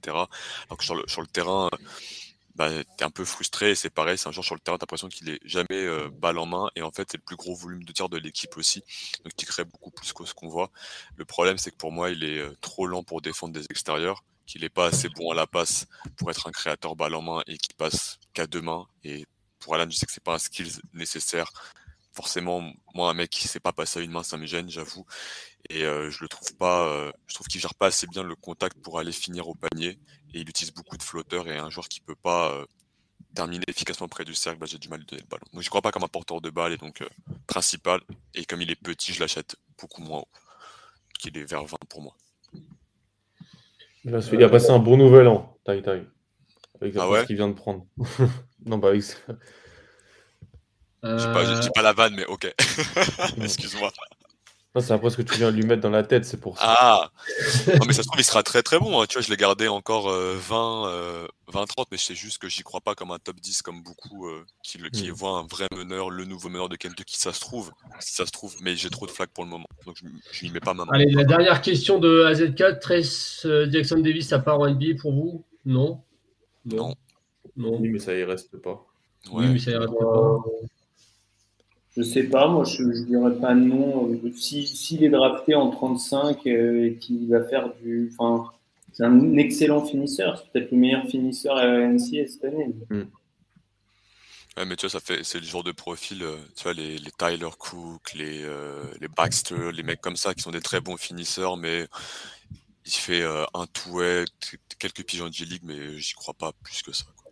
Non, c'est possible, c'est possible. Mais oui, qu'il apprenne à shooter. Ouais. Après, il, a eu progrès sur lancer franc, il me semble. Déjà ça. Il est, toujours à moins de 70%, malheureusement. Messieurs, on va s'arrêter là. Je vais vous remercier. Merci Alan, merci Hugues. Merci à toi. Merci à toi. Euh, on va s'arrêter là. Je vais vous souhaiter à tous bah, déjà de passer, de continuer à passer des bonnes fêtes. Euh, faites attention à vous, le variant, tout ça, euh, l'alcool aussi. on n'oublie pas de saluer, bah, on a une pensée pour tous les gars, donc soit bah, les, historiques, Manu, Ben qui n'ont pas pu être là, mais aussi tout la Dada Team, tous ceux qui travaillent dans l'ombre. big up aussi à Antoine.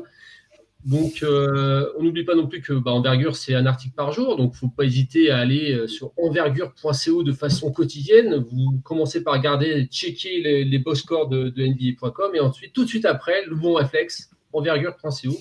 Et vous regardez l'article comme ça qui est, paru euh, la veille. Je vous souhaite à tous une bonne soirée. On se retrouve comme d'habitude dans un mois. À bientôt tout le monde. Salut, salut. Bye bye. Ciao. Salut.